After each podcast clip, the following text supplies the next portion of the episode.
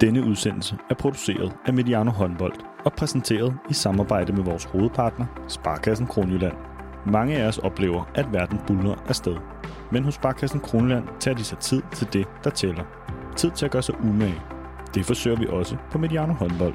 Sammen med Sparkassen Kronjylland tror vi på, at tiden vi investerer gør forskellen. Rigtig god fornøjelse.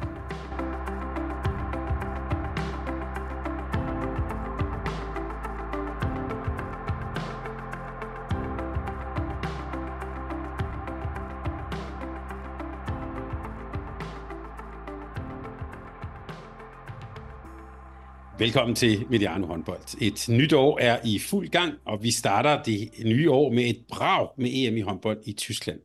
Vi har allerede besøgt landsholdets assistenttræner Henrik Kronbro i landsholdslejren, og undervejs i slutrunden, der kan du se frem til analyse og optagter med en række af vores faste eksperter. Og for at gøre glæden ved en slutrunde i januar komplet, jamen så skal vi i dag tale om managerhold på holdet.dk, det gør vi med vores faste stemme i den internationale håndbold, og når det gælder managerhold, Rasmus Bøjsen, godt nytår til dig. Godt nytår, Thomas. Er du øh, kommet godt ind i det, i det nye år? Ja, det synes jeg. Jeg nød at komme godt ind i det nye år i, i Trysil i Norge på en lille skiferie deroppe. Det tog godt nok lidt længere tid at komme, øh, komme hjem på de her glatte veje og sådan noget, men det, det, det flaskede sig der, og, og nåede også hjem i tide til at komme ind i boksen i går og, og fejre blandt andet nogle, dygtige håndboldspillere, så det, jeg synes egentlig, det har været, øh, og nu, nu er, det jo den måned, jeg elsker allermest, så nu begynder det for alvor at være sjovt, så det tegner godt 2024. Jeg tænkte også, øh, egentlig da vi skulle starte her optagelsen, og sådan, så kom jeg til at tænke på, at for sådan nogen som os, der er det jo juleaften nu jo. Altså det, alt det andet er overstået, så, så nu, nu går vi i gang. Øh, og apropos jul, så kan vi så sige, at i december, der havde vi jo på Mediano håndbold simpelthen den største miniliga overhovedet i managerspillet til VM i håndbold øh, for kvinderne. Så jeg vil bare sige tusind tak til alle jer lyttere, der var med i det forgangne år. Det skal vi gøre om igen nu og gøre endnu bedre. Og øh, Rasmus, det føles altså godt at starte året med en slutrunde og med at tale managerspil. Øh, jeg tror, Rasmus, det skal du lige vide, at den her udsendelse, det er måske årets mest ventede for vores øh, lyttere. Øh, så vi skal, vi skal ikke have for mange nerver på, og jeg vil godt skabe sådan et godt miljø for store præstationer. Og derfor har vi sådan set også ventet øh, til indtil de sidste opvarmningskampe er færdigspillet. Men bare lige før vi går i gang med, jeg lige spørge, er du sådan godt tilpas og klar? Og, altså har vi skabt rammen for store præstationer nu? Jo, men det synes jeg da egentlig. Jeg har i hvert fald fået set en masse håndbold, så øh, det, har det, det, det, er, det, er jo, det er jo ligesom den måde, vi får lagt det fast på, at, øh, at komme godt ind i det. Altså, det er altid lidt specielt der her i starten af januar, hvor man bare gerne vil have, at øh, slutrunden går i gang. Så det, det bliver godt, og jeg glæder mig endnu mere den her gang til at, altså et EM i Tyskland, hvor jeg også heldigvis selv skal ned og se meget af det. Altså, det tror jeg godt nok bliver episk, så øh, jeg glæder mig. Stærkt, og det kan jeg bare sige, det tror jeg også rigtig mange af vores lyttere gør. Vi var jo så heldige at få tildelt uh, 10 uh, gratis guld plus hold uh, til spillet af holdet.dk. Tak for dem, og dem øh, deler vi nu ud til de vil jeg sige, virkelig mange lyttere, der har sendt os spørgsmål til denne udsendelse. De er bare blevet kommet i en lindstrøm. Vi har taget nogle af dem med til udsendelsen her, øh, og jeg kan sige, at vi har givet vinderne direkte besked og sender dem den kode, som de skal bruge til at aktivere deres guldhold. Til alle jer, der har skrevet til os, tak for jeres enorme engagement og de mange, og jeg vil sige overvældende gode spørgsmål. Dem kommer vi til at drysse lidt ud over udsendelsen her, og Rasmus, lad os varme lidt op med et spørgsmål fra Majbrit Hansen, som simpelthen spørger, når vi taler managerhold, hvilken plads udfylder du først, og hvilken øh, udfylder du som den sidste? Ja, men det er jo et godt spørgsmål, det er jo lidt forskelligt fra slutrunden til slutrunden. Man kan sige, at de her must-haves, øh, dem har vi jo nogle gange nogle af, øh, og der vil jeg sige, altså, historisk er det jo bagspillerne, der vækster mest, og det er jo også tit der, der er nogle must-haves, man, man kigger på. Så det er nok der, jeg kigger på, men det er også meget afhængigt af runderne øh, og spillet. Der kan jo være lidt i forhold til, ved, altså ved et VM, ved et verdensmesterskab, som vi så her i, i december, der er der nogle gange nogle hold, der ikke er ret dyg, dygtige, men så kan det godt være, at målvogteren faktisk bliver ekstra vigtig. Men ellers kan man sige, det er mest bagspillerne, jeg kigger på først, og så vil det tit være en stregspiller, jeg så ligesom får kigget på til sidst, fordi det er dem, der oftest vækster mindst. Øh, så handler det lidt om, hvor mange penge man har at gøre med det her. Øh, men det afhænger selvfølgelig også lidt af, jeg, jeg kan godt lide at have en, en 4-5 hold, øh, så, så kan man jo sådan bytte lidt rundt og, og få plads til lidt flere forskellige spillere. Men til mig, det altså kig på, på, på gode bagspillere, så må man så se, hvad man er tilbage med, når det gælder en stregspiller. Det tror jeg, flere vil, vil, vil kende, det vil sige, dilemma eller den situation. der er også rigtig mange, Rasmus, der har spurgt til de der sådan stjernefrø, som måske er lavt prissat, og som så kommer til at brage igennem til EM. Vi kan allerede nu sige, at dem er der nok flere af. Og øh, vi kan også som en lille teaser sige til lytterne, at sammen med Rasmus, der kommer vi simpelthen til at gennemgå samtlige puljer og samtlige hold i den her udsendelse. Så hold godt fast. Der kommer mange overvejelser undervejs.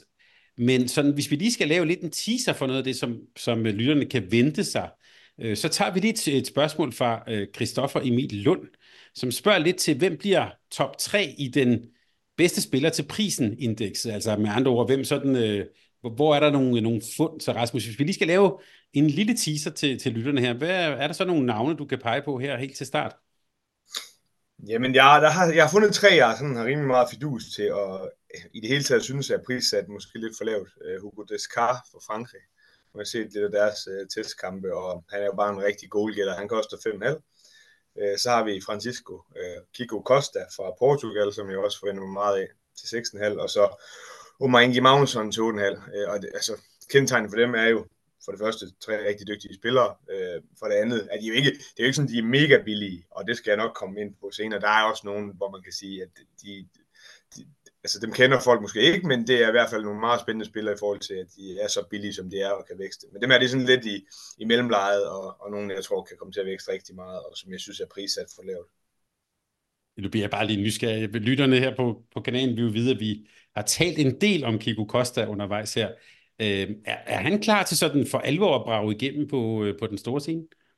Det vil jeg håbe for Portugal i hvert fald. Det tror jeg bliver vigtigt. Øh, både, både ham og, og storebror Martin, tror jeg, altså, det kommer vi da også ind på, ind på lidt senere, men hvis de skal være rigtig gode i Portugal, så tror jeg måske, de skal glemme lidt øh, nogle af den gamle garde, og så få de her kørt endnu mere ind. Og nu så jeg også øh, deres sidste testkamp mod, øh, mod Portugal, eller undskyld, mod Tyskland. Øh, og det er måske også derfor, jeg sådan har endnu mere fidus til ham, hvor han så tog straffekast. Det havde jeg egentlig regnet med var, og de to højrefløje, der plejer at skifte på den del, Portela og Recha, men, øh, og det gjorde de også i kamp 1, men det kan godt være, at de sådan for alvor vil gøre alt for at få Kiko øh, til at gå mål. Øh, så, så altså, det er jo selvfølgelig lidt sats, fordi han ikke, som du siger, jo, han har slået igennem for, for Sporting, øh, men øh, på sådan, øh, til slutrunden har han jo ikke ramt den 100% endnu. Det, det tror jeg kommer den her gang. Og øh, jeg har hørt på en øh, international podcast, Uninformed Handball Hour, der teasede de for, at Danish Rasmus Bøjsen, at du havde fedus til Tjekkiet, så det glæder jeg mig også til at høre mere om til sidst, når, vi, når vi kommer så langt. Øh, men vi kan lige sige lidt generelt om, øh, om EM og reglerne. Turneringen starter altså onsdag den 10. januar med ja, en verdensrekord med op til jeg har læst forskellige tal, men lad os bare sige omkring 50.000 tilskuere til åbningskampene i Merkur Spielarena i Düsseldorf. Det bliver i sig selv et kæmpe syn også på, øh, på tv. Og det er jo en turnering i det forholdsvis nye format med 24 hold, og hvor kun 12 hold og de to bedste fra den indledende runde går videre til mellemrunden. Rasmus, bare lige sådan, øh, sådan rent håndboldmæssigt, altså det her format mm. med, med kun to hold videre, vi kan jo bare sige uh, EM 2020, hvor Danmark og Frankrig var ud, inden det overhovedet var sjovt. Hvor, altså, hvad, hvad synes du om det format, og sådan, øh, altså seværdigheden i forhold for eksempel til et VM? Jeg elsker det. Jeg synes, det er fuldstændig fremragende, at man allerede for gruppespillet øh, har kniven for, for, øh, for struben. Og det er jo det, for mig at se, der er det noget af det allervigtigste i håndbold. Det er også nogle gange, at nogle af de allerstørste hold, de, øh, de snubler. Øhm, og man kan sige, det sker jo ikke ret tit, at nogle af de allerstørste hold ikke går videre til slutrunden. Det er selvfølgelig også sket før, vi har haft Sverige et par gange, og Tyskland, som så har fået noget wildcard, og Island og så videre. Der har vi desværre nogle wildcards i, i håndbold. Mm. Øh, men så synes jeg i hvert fald, det er fedt, at man så, øh, ja, øh, altså, at der kun er to, der går videre ud af fire hold. Det, det kan jeg rigtig godt lide i gruppespil. Så kan man sige, så er der så kommet 24 hold med nu, og det synes jeg måske er en anelse for, for mange. Øh, i, i Europa. Øh, der, der, der er nogle hold med, som, ja, de kan sagtens spille håndbold, men, men der synes jeg egentlig, at øh, den tidligere struktur var endnu federe, fordi der var det også endnu sværere at kvalificere sig til et EM. Det, der bliver det lidt nemmere nu med nogle, øh, de, nogle af de bedste træer i grupperne og sådan noget, der går videre. Øh, så er jeg jo mere til, til knockout-runde, end jeg er til hovedrunde, men jeg kan jo sagtens forstå, at man gør det på den måde, også i forhold til at sikre nogle holdene nogle, øh, en del kampe, men også øh, nogle fans, at de er sikret nogle kampe. Men, men jeg synes egentlig, at, at det er en fin struktur, øh, og jeg kan bedre lide den, end det der er i et VM. Og vi kan vel også sige, at der og, er vi jo... kan også lige skyde ind, Thomas. Jeg synes jo, i forhold til de 24 hold, så øh, ud fra, ud fra managerspil, så synes jeg, det er fuldstændig fremragende, fordi så får vi lige pludselig nogle øh, nye nationer med, hvor der er nogle øh, spændende nye spillere, man kan, kan kigge på, og man kan måske drage lidt fordel af at, at bruge en hel del timer på at se håndbold, og så ja, finde de her sådan lidt øh, ukendte spillere. Og så vil jeg også bare sige, at, at, at når nu vi taler hjem, altså der, der er jo allerede nogle drøn, vi kan se frem til. Jeg tænker bare sådan noget Spanien-Kroatien, altså det er jo en, en, en EM-finale fra, ja, fra 2020. Island, mm. Serbien, det er altså også en kamp, jeg må sige, den glæder jeg mig virkelig meget til. Så øhm, bare for at nævne nogen, der, det, det, det kommer til at lægge hårdt ud. Men det der med formatet, Rasmus, det giver måske også anledning til sådan at tænke lidt over det her med, ressourcer, når vi taler managerhold, eller også hvis, altså det her med, hvis der ligefrem er nogen, der vil øh, lave en rotation. Vi har et spørgsmål fra Andreas Kasper, som, som spørger sådan her, øh, kan se, at der internt i lejren, det må være i den danske lejr, er lidt uenighed om, om hvorvidt EM er en sværere størrelse end VM. Der er måske færre lette kampe, hvor kræfterne kan doseres, men omvendt er det alligevel de samme europæiske nationer, som kæmper om titlen til VM. Hvis vi bare lige siger det, Rasmus, altså det der øh, EM, VM, måske ligefrem skal vi også tage OL med i ligningen. Hvad, hvad er egentlig vanskeligst? Ja, det er jo et godt spørgsmål. Altså, hvis, man, hvis vi starter med at se det fra et dansk perspektiv, så synes jeg i hvert fald, det der har været kendetegnende øh, ved de slutrunder, hvor Danmark har været rigtig dygtige, det er, øh, i hvert fald her på det seneste. Øh, og det har jo været ved VM, og der har man fået en relativt nem start, øh, og har lige så stille fået arbejdet sig ind i, øh, ind i kampen og ind i, i mesterskabet. Og det handler måske egentlig ikke så meget omkring øh, rotationen og spare kræfter og dosering, fordi man kan sige, ved nogle af vm der har man bare spillet igennem med de unge spillere. Altså, det er jo ikke fordi, Mathias Kistel har fået en, en masse pause. Han har bare fået lov til at spille igennem, og så er han kommet ind på en god måde den vej, og der kan man jo nævne flere af de andre. Øhm, hvorimod øh, man kan sige, nogle af de her EM-slutrunder, hvor Danmark har skuffet, øh, jamen der har man virkelig øh, mødt nogle hold, øh, nogle dygtige hold fra start af, og der har det været sværere at, at komme ind på en nem måde i turneringen. Og der synes jeg egentlig, at den lodtrækning, Danmark har fået øh, ved det forestående øh, EM, det, jamen det ser rigtig fint ud. Øh, mm. Og der har man i hvert fald nogle muligheder for at få en, en god begyndelse. Men også en, en, øh, en hovedrunde, hvor jeg føler, at der er rigtig gode muligheder for at gå i en semifinal. Og derfra ved vi jo godt, at der, der er der jo en kliché med, at alt kan ske. Øh, men, mm. men jeg tror egentlig, at hvis man skal se på det, så er det lidt svært, fordi jeg, jeg kan godt se det her med, at EM, jamen der er flere, øh, altså der er færre nemme kampe. Men omvendt kan man sige, at de bedste nationer fra EM, jamen de er jo som oftest også med i VM, og der kan vi så bare lige lægge nogle nationer, for eksempel øh, ja, Ægypten, især Ægypten, med oveni, hvor man siger, så er det, og det, det er det samme i OL, så er der lige pludselig øh, et ekstra rigtig, rigtig godt hold, og så selvfølgelig også nogle fra subtoppen, Brasilien og Tunesien osv. Øhm, Argentina. Men, men, men det, det, det, det er lidt svært at sige, og OL er jo den øh, slutrunde, der er med afstand sværest at kvalificere sig til. Øh, mm. Men man kan så sige, når man så endelig er der, så er der jo faktisk procent, procentmæssigt ret gode chancer for at, at ramme en, en semifinale. Så jeg synes, det er et svært spørgsmål. Øh, men jeg tror, at i forhold til Danmark, der, der har det i hvert fald virket som om, at det har passet Nikolaj øh, Jacobsen er kommet i fint af, når man har haft en god mulighed for at komme ind i turneringen med nogle øh, altså sådan relativt nemme kampe. Og det synes jeg, det virker til, at man, at man godt kan få, øh, med alt det respekt for de øh, nationer, man møder i gruppespillet, så synes jeg, det virker til, at man også får det den her gang.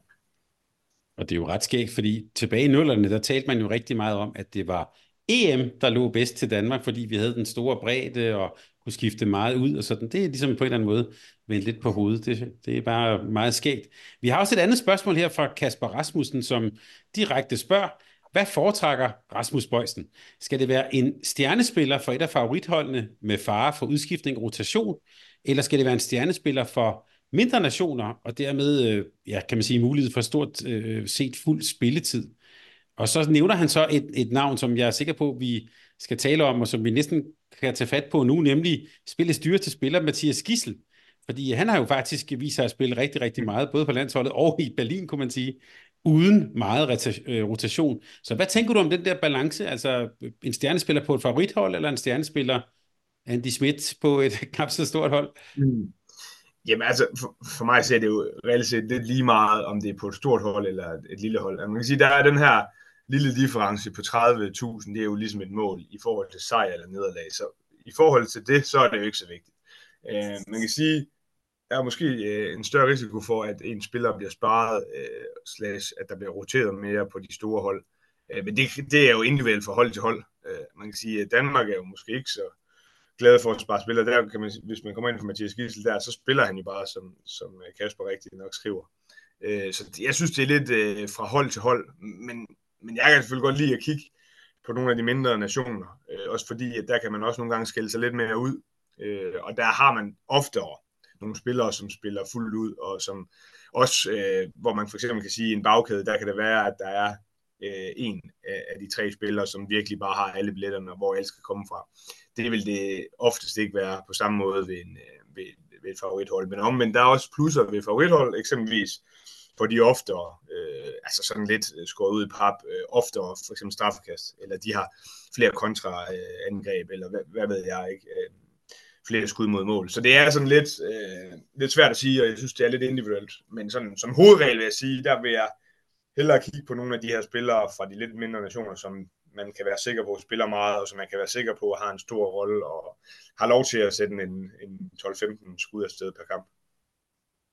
Og så lige det sidste spørgsmål sådan til, til den, det generelle, det kommer fra Jeppe Sten Andersen, som øh, lidt, lidt spørger til sådan, øh, man kan sige mere generelt, apropos, hvem er så egentlig de her favorithold? Og han spørger sådan her, de seneste slutrunder har ofte haft hold som Danmark, Frankrig, Sverige og Spanien i semifinalerne. Det kan man sige, det er virkelig sådan øh, de der top 4. Ser du, øh, Rasmus, at det kommer til at gentage sig? Eller er, skal vi have fidus til nogle nationer, som så nævner øh, øh, Jeppe, Norge, Kroatien eller oplagt værtslandet Tyskland, som øh, måske kan være, ja lad os bare sige, outsider til semifinalerne? Jamen jeg synes jo, der er nogle ni hold, der sådan godt kan have en ambition om at gå i en semifinal. Øh, jeg synes, at altså bredden i europæisk håndbold øh, i toppen er, er, er fin, og der er, jamen som Jeppe nævner, så er der jo både Norge og Kroatien. Tyskland på hjemmebane er jo sådan lidt et stort spørgsmålstegn for mig. Island er på vej frem. Øh, nu var vi også lidt inde på Serbien. Der er jo, der er jo mange dygtige hold, men jeg synes jo, det der ligesom kendetegner de fire, øh, som han nævner først, altså Danmark, Frankrig, Sverige og Spanien, men det er jo stabilitet. Øh, og det er, at de, de ved, hvad, det, hvad der skal til for at nå de her semifinaler. Og det er også noget i forhold til bredde og erfaring. Øh, så der synes jeg jo, at de har en lille edge i forhold til de andre hold. Øh, jeg synes jo, det kunne være rigtig sjovt, hvis der er nogle nye nationer, der, der kommer, kommer langt. Altså nu så vi Slovenien i 2020, var det vel, der røg en semifinal. Vi har jo set Portugal være op omkring. Øh, ja, Norge kom jo også lidt ud af det blå, det er jo så efterhånden nogle, nogle år siden, og lidt ned igen.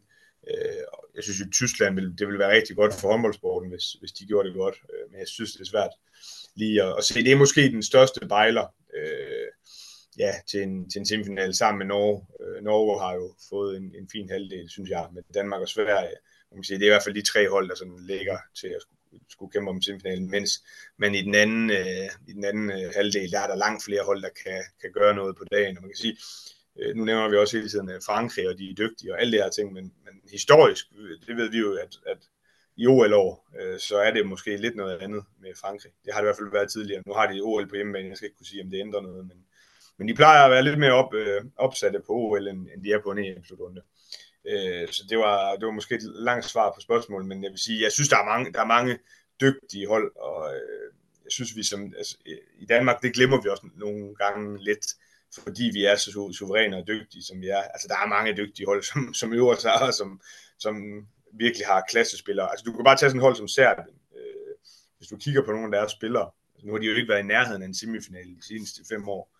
Øh, ja, det er jo faktisk helt tilbage til 12, hvor de så havde den på hjemmebane der. Men der, altså, de har bare nogle klassespillere, verdensklassespillere på, på en række på en række positioner, og der må man bare sige, at øh, hvis det flasker sig for dem, så kan de sagtens øh, gå i en semifinal. Jeg synes, der er rigtig mange hold, der på dagen vil kunne slå Danmark.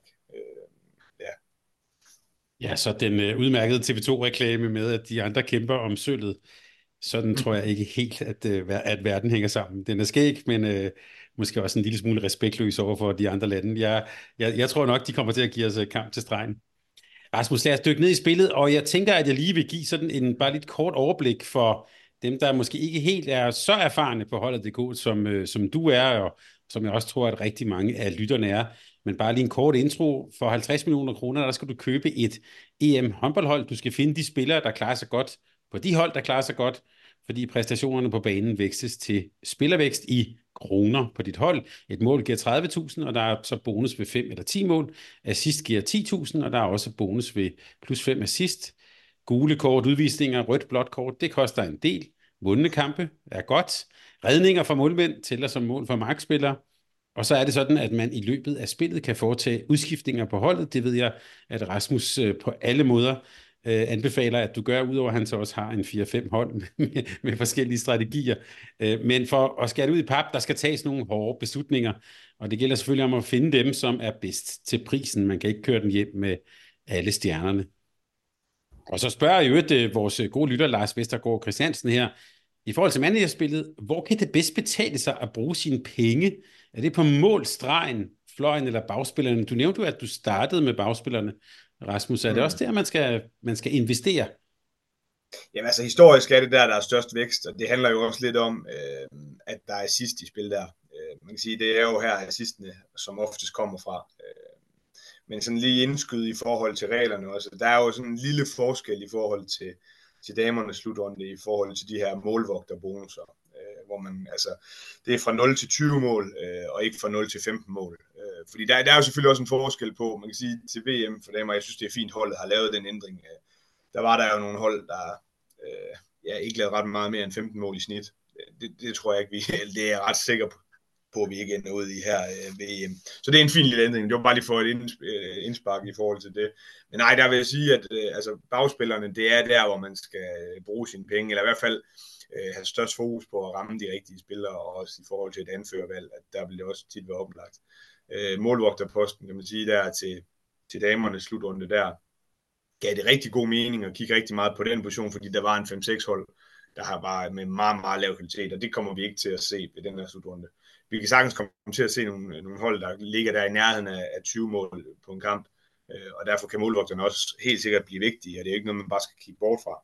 Men der er, øh, der er mindre øh, vækst at hente øh, ved målvogterne, end der, har, end der var ved, ved, altså ved en VM-slutrunde, især for damerne.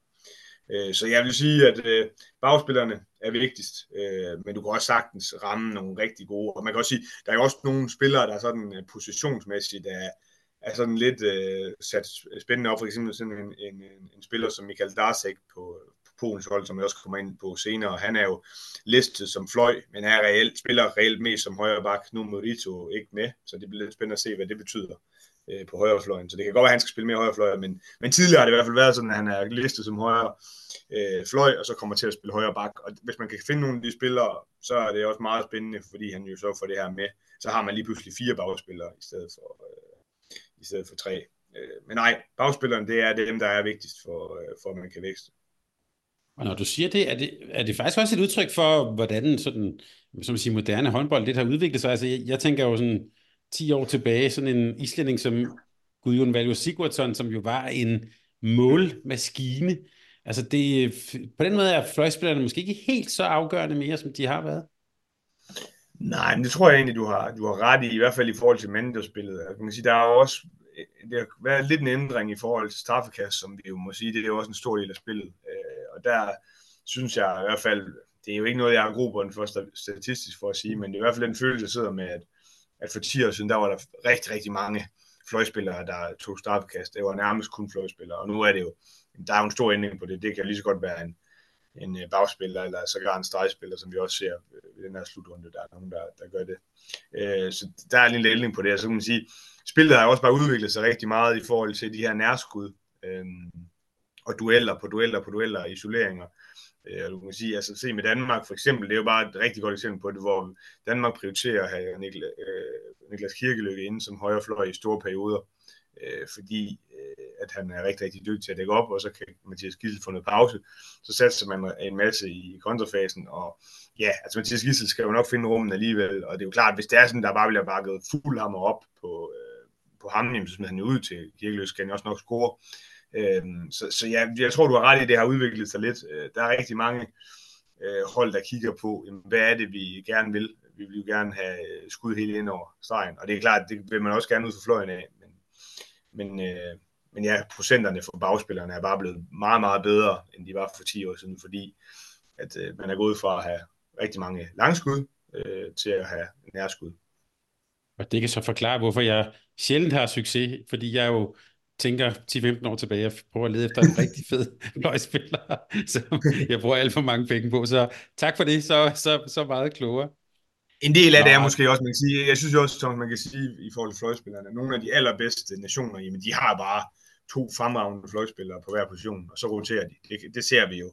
Ja, det ser vi jo både for Danmark, men vi ser det jo også for for eksempel Frankrig og, og Spanien. Godt. Lad os med, med den gode intro øh, tage fat på de seks øh, grupper. Vi skal nu kigge på alle 24 hold, og det vil jeg sige, Rasmus, en af de mange gode kvaliteter ved at have dig med, det er jo din helt umådelige grund, grundighed. Så nu går vi simpelthen alle seks puljer igennem, og alle 24 hold igennem. Og måske skal vi prøve at finde de der særlige gode diamanter og pointer undervejs. Og vi tager dem i alfabetisk rækkefølge og starter øh, dermed med gruppe A, som jo også er den gruppe, der indleder hele EM-slutrunden. Den består af Frankrig, Tyskland, Nordmakedonien og Schweiz. Det er her, vi har åbningskampene og håndboldens verdensrekord. Men Rasmus, måske vil også to af turneringens øh, stærkeste hold? Ja, det synes jeg i hvert fald Frankrig, nu var vi lidt inde på det før, men Frankrig virker jo som en rigtig, rigtig stærkt hold, øh, og har udtaget en rigtig stærk trup, og er jo altid, jeg kan næsten ikke huske en, øh, et tidspunkt, hvor de ikke har været blandt favoritterne ved en slutrunde, og det er de selvfølgelig igen.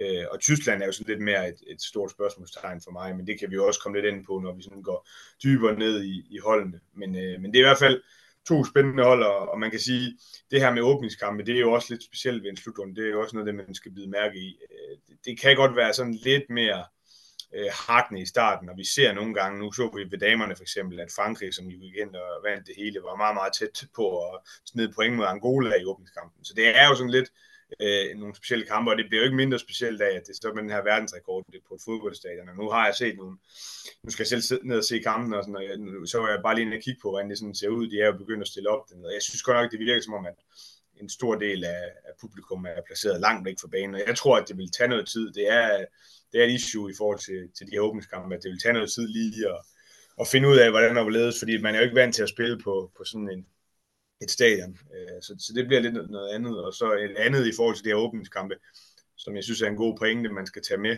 det er jo det her med at kigge på øh, til runderne.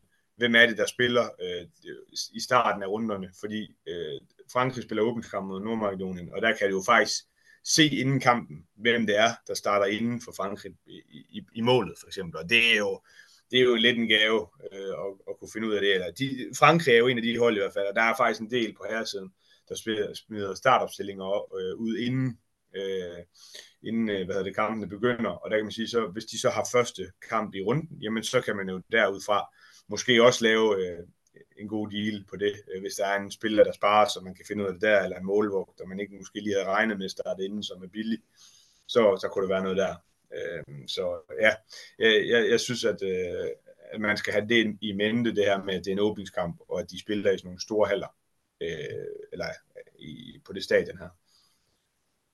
Øh, men hvis vi bare ellers, Thomas, skal gå, sådan lige gå, gå ind i de forskellige hold, øh, så kan man sige, Jamen Frankrig, som du siger, de starter mod Nordmakedonien, og det jeg sådan synes er en af de helt store spørgsmålstegn, det er jo det her med, at Gerard er, er ikke med, og så har man jo tre målvogtere, der er sådan er nogenlunde på samme niveau, som jeg sådan ligesom kan fornemme, øh, måske undervurderes lidt de her tre målvogtere. Altså det er dygtige målvogtere, det er Bonnet, der koster 8,5, øh, Bolsinger, som koster 8, har gjort det rigtig godt nede i Montpellier. En, en fremtidens mand, ja, ham tror jeg virkelig bliver dygtig om 3-4 år. Og Bellasen, som jo har haft en, en meget, meget spøjs øh, sæson, hvor de, han lige pludselig står i kiel, og så bare gør det rigtig, rigtig godt og koster 7,5. Så der vil jeg sige, at øh, den af de målvogtere, der begynder mod Nordmakedonien, det er i hvert fald en af de Ja, jeg ved godt, de koster lidt, øh, lidt meget for, øh, men det er jo ikke sådan helt vildt dyrt for en målvogter alligevel. Så der vil jeg sige, hvis man kan inden kampen kan finde ud af, og det kan man jo, hvem der starter inden, så vil øh, det i hvert fald være et godt bud på en, der skulle, øh,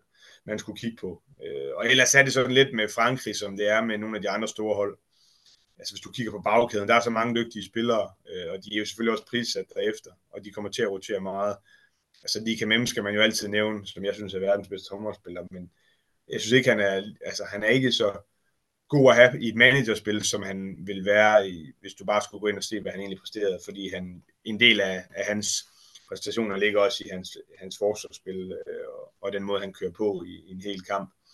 Øh, så det, der synes jeg ikke rigtigt, der er noget spændende, men jeg var jo lidt inde på Hugo Descar, og det er jo sådan lidt en fidus, jeg har øh, i forhold til, at han formentlig også kommer til at starte med at tage straffekast, og, og han bare er en, en goalgetter. Og så kan det, de har jo Dylan Nahi øh, på, på venstrefløj også, og som jo også har nogle øh, kompetencer i forhold til at dække op. Men når man sådan ligesom, hvis man ligesom kan se for Frankrig, at Descartes starter inden, så synes jeg i hvert fald, at han er mod Nordmakedonien, øh, som jo ja, de er jo virkelig i en genopbygningsfase, og slet ikke den klasse, de har haft tidligere. Der synes jeg, han er rigtig, rigtig spændende. Øh, så det er egentlig, det, det er målvogterpositionen, og så er det Descar, jeg sådan ligesom har kigget på øh, i, i, de første, den første runde her. Og der er jo det med, med, med franskmændene, de er jo altid, man får altid lyst til at tage dem på, fordi de er dygtige, mm. og de kommer formentlig også langt, men som vores gode lytter, øh, Kasper Gade, faktisk spørger, han, han har det her spørgsmål, kan I komme på nogle fælder, man måske kan falde i? Og så, tænker, så skriver han faktisk, tænker jeg, at en spiller som de kan mem måske kan havne i denne kategori, og Kasper, det kan jeg sige, den fejl har jeg begået. Altså, men de kan mem er jo blandt verdens bedste, og men så er der bare det, at Frankrig roterer meget, så det, og det er også meget sjældent, at Frankrig har en, sådan en, øh, en slutrunde topscorer, eller sådan. Det, det, det gør de meget, meget sjældent. Så er Frankrig et hold, man skal tage, tage varsom på? Øh, nu har du nævnt yeah. et, et, et par bud, men sådan, som generelt, Jamen det synes jeg, altså det er sådan lidt, og man kan sige med de Memme, det, det har vi jo også oplevet på gange, han, han bøvler jo sådan lidt med, med det ene baglov, tror jeg det er, og læg, øh, og, det, og det tror jeg også, de vil have, have stor fokus på, at han skal altså ikke køres, øh, køres helt i, i bund her i starten. Han skal holde hele vejen. Øh, og de har bare så mange dygtige spillere. Altså man kan jo sige, nu, nu udtog de lige den endelige trup, og der er jo hverken Min eller Brie med, som er to fantastisk dygtige spillere. Og det siger jo bare det hele. Så har man jo så taget Konku ind, så nu har man, man har rigtig, rigtig mange. Øh, det, og det er så fordi, Arnis Linde, han bøvler lidt med ryggen, så det bliver lidt spændende at se. Men man har lige pludselig rigtig, rigtig mange venstrehænder. Og det, man spiller jo også med Remeli i, i midt, men jeg synes alligevel, at det er sådan, det er sådan en lidt spøjs måde, man har sammensat det på den her gang. Det havde jeg måske ikke helt gjort, men, øh, men i hvert fald øh, er det bare svært, fordi der bliver roteret meget. Og der vil jo selvfølgelig være nogle kampe, hvor man kan sige sådan en, for eksempel Prandi, hvor han kan brænde banen af. Hvis han lige rammer den øh, med sit skud, så er han svær at styre. Men det er bare rigtig, rigtig svært at vide, og det er også derfor, det er det her, jeg er inde på med, ved man, hvem der starter inden? Jeg ved godt, øh, håndbold, det er noget helt andet end, andre sportsgrene, hvor man ligesom hele tiden kan skifte. Men det giver alligevel et præg om, hvem det er, der skal, der skal, der skal spille øh, mere end, end nogle af de andre spillere, hvis de starter inden. Sådan plejer det i hvert fald. Eller sådan kan det i hvert fald være. Jamen, øh, så, så Frankrig, pas på, men øh, man ikke de kommer til at gå langt i den her turnering. Det har jeg på fornemmelsen også, selvom det er et OLO. Eller måske netop fordi det er et OLO. Men Rasmus, der er så også øh, de her tyskere, og øh, jeg kan jo ikke lade være at tænke på, om de har potentiale til at blive de her Bad Boys version 2.0 øh, på, på hjemmebanen. Øh, men når man så dem, øh, som du sikkert også har set, er jeg sikker på, spille mod Portugal, det så lidt ujævnt ud. Øh, måske heller ikke det stærkeste forsvar, men lad os så bare sige, en meget god målmand. Ja, hvordan ser du Tyskland? Ja, og jeg synes jo faktisk, for mig at se det der, jeg har det allerstørste spørgsmålstegn ved hele slutrunden. Jeg, jeg synes, det er rigtig svært at vurdere, om, øh, altså, normalt vil det jo være en kæmpe fordel at have den her hjemmebane. Øh, men nu skifter de jo også lidt rundt og skal spille både Düsseldorf og Berlin og videre i Køln og så videre. Det, det bør jo være en fordel, men, men det er jeg ikke 100% sikker på det her. Det er et meget ungt hold. Altså, der er jo fire U21 verdensmestre med. Øhm, og der er jo der er selvfølgelig også nogle gavede spillere, men jeg har bare jeg har lidt svært ved at se øh, defensivt, nu røg Mikalsik også ud med en skade, øh, det, det kan godt blive lidt et problem, og det her med at få, få puslespilsbrikkerne til ligesom at gå op. Altså, Joey Knur er jo sådan hele omdrejningspunktet offensivt. Øh, han har haft en meget skidt øh, sæson øh, i, i Reinecker halve sæson her.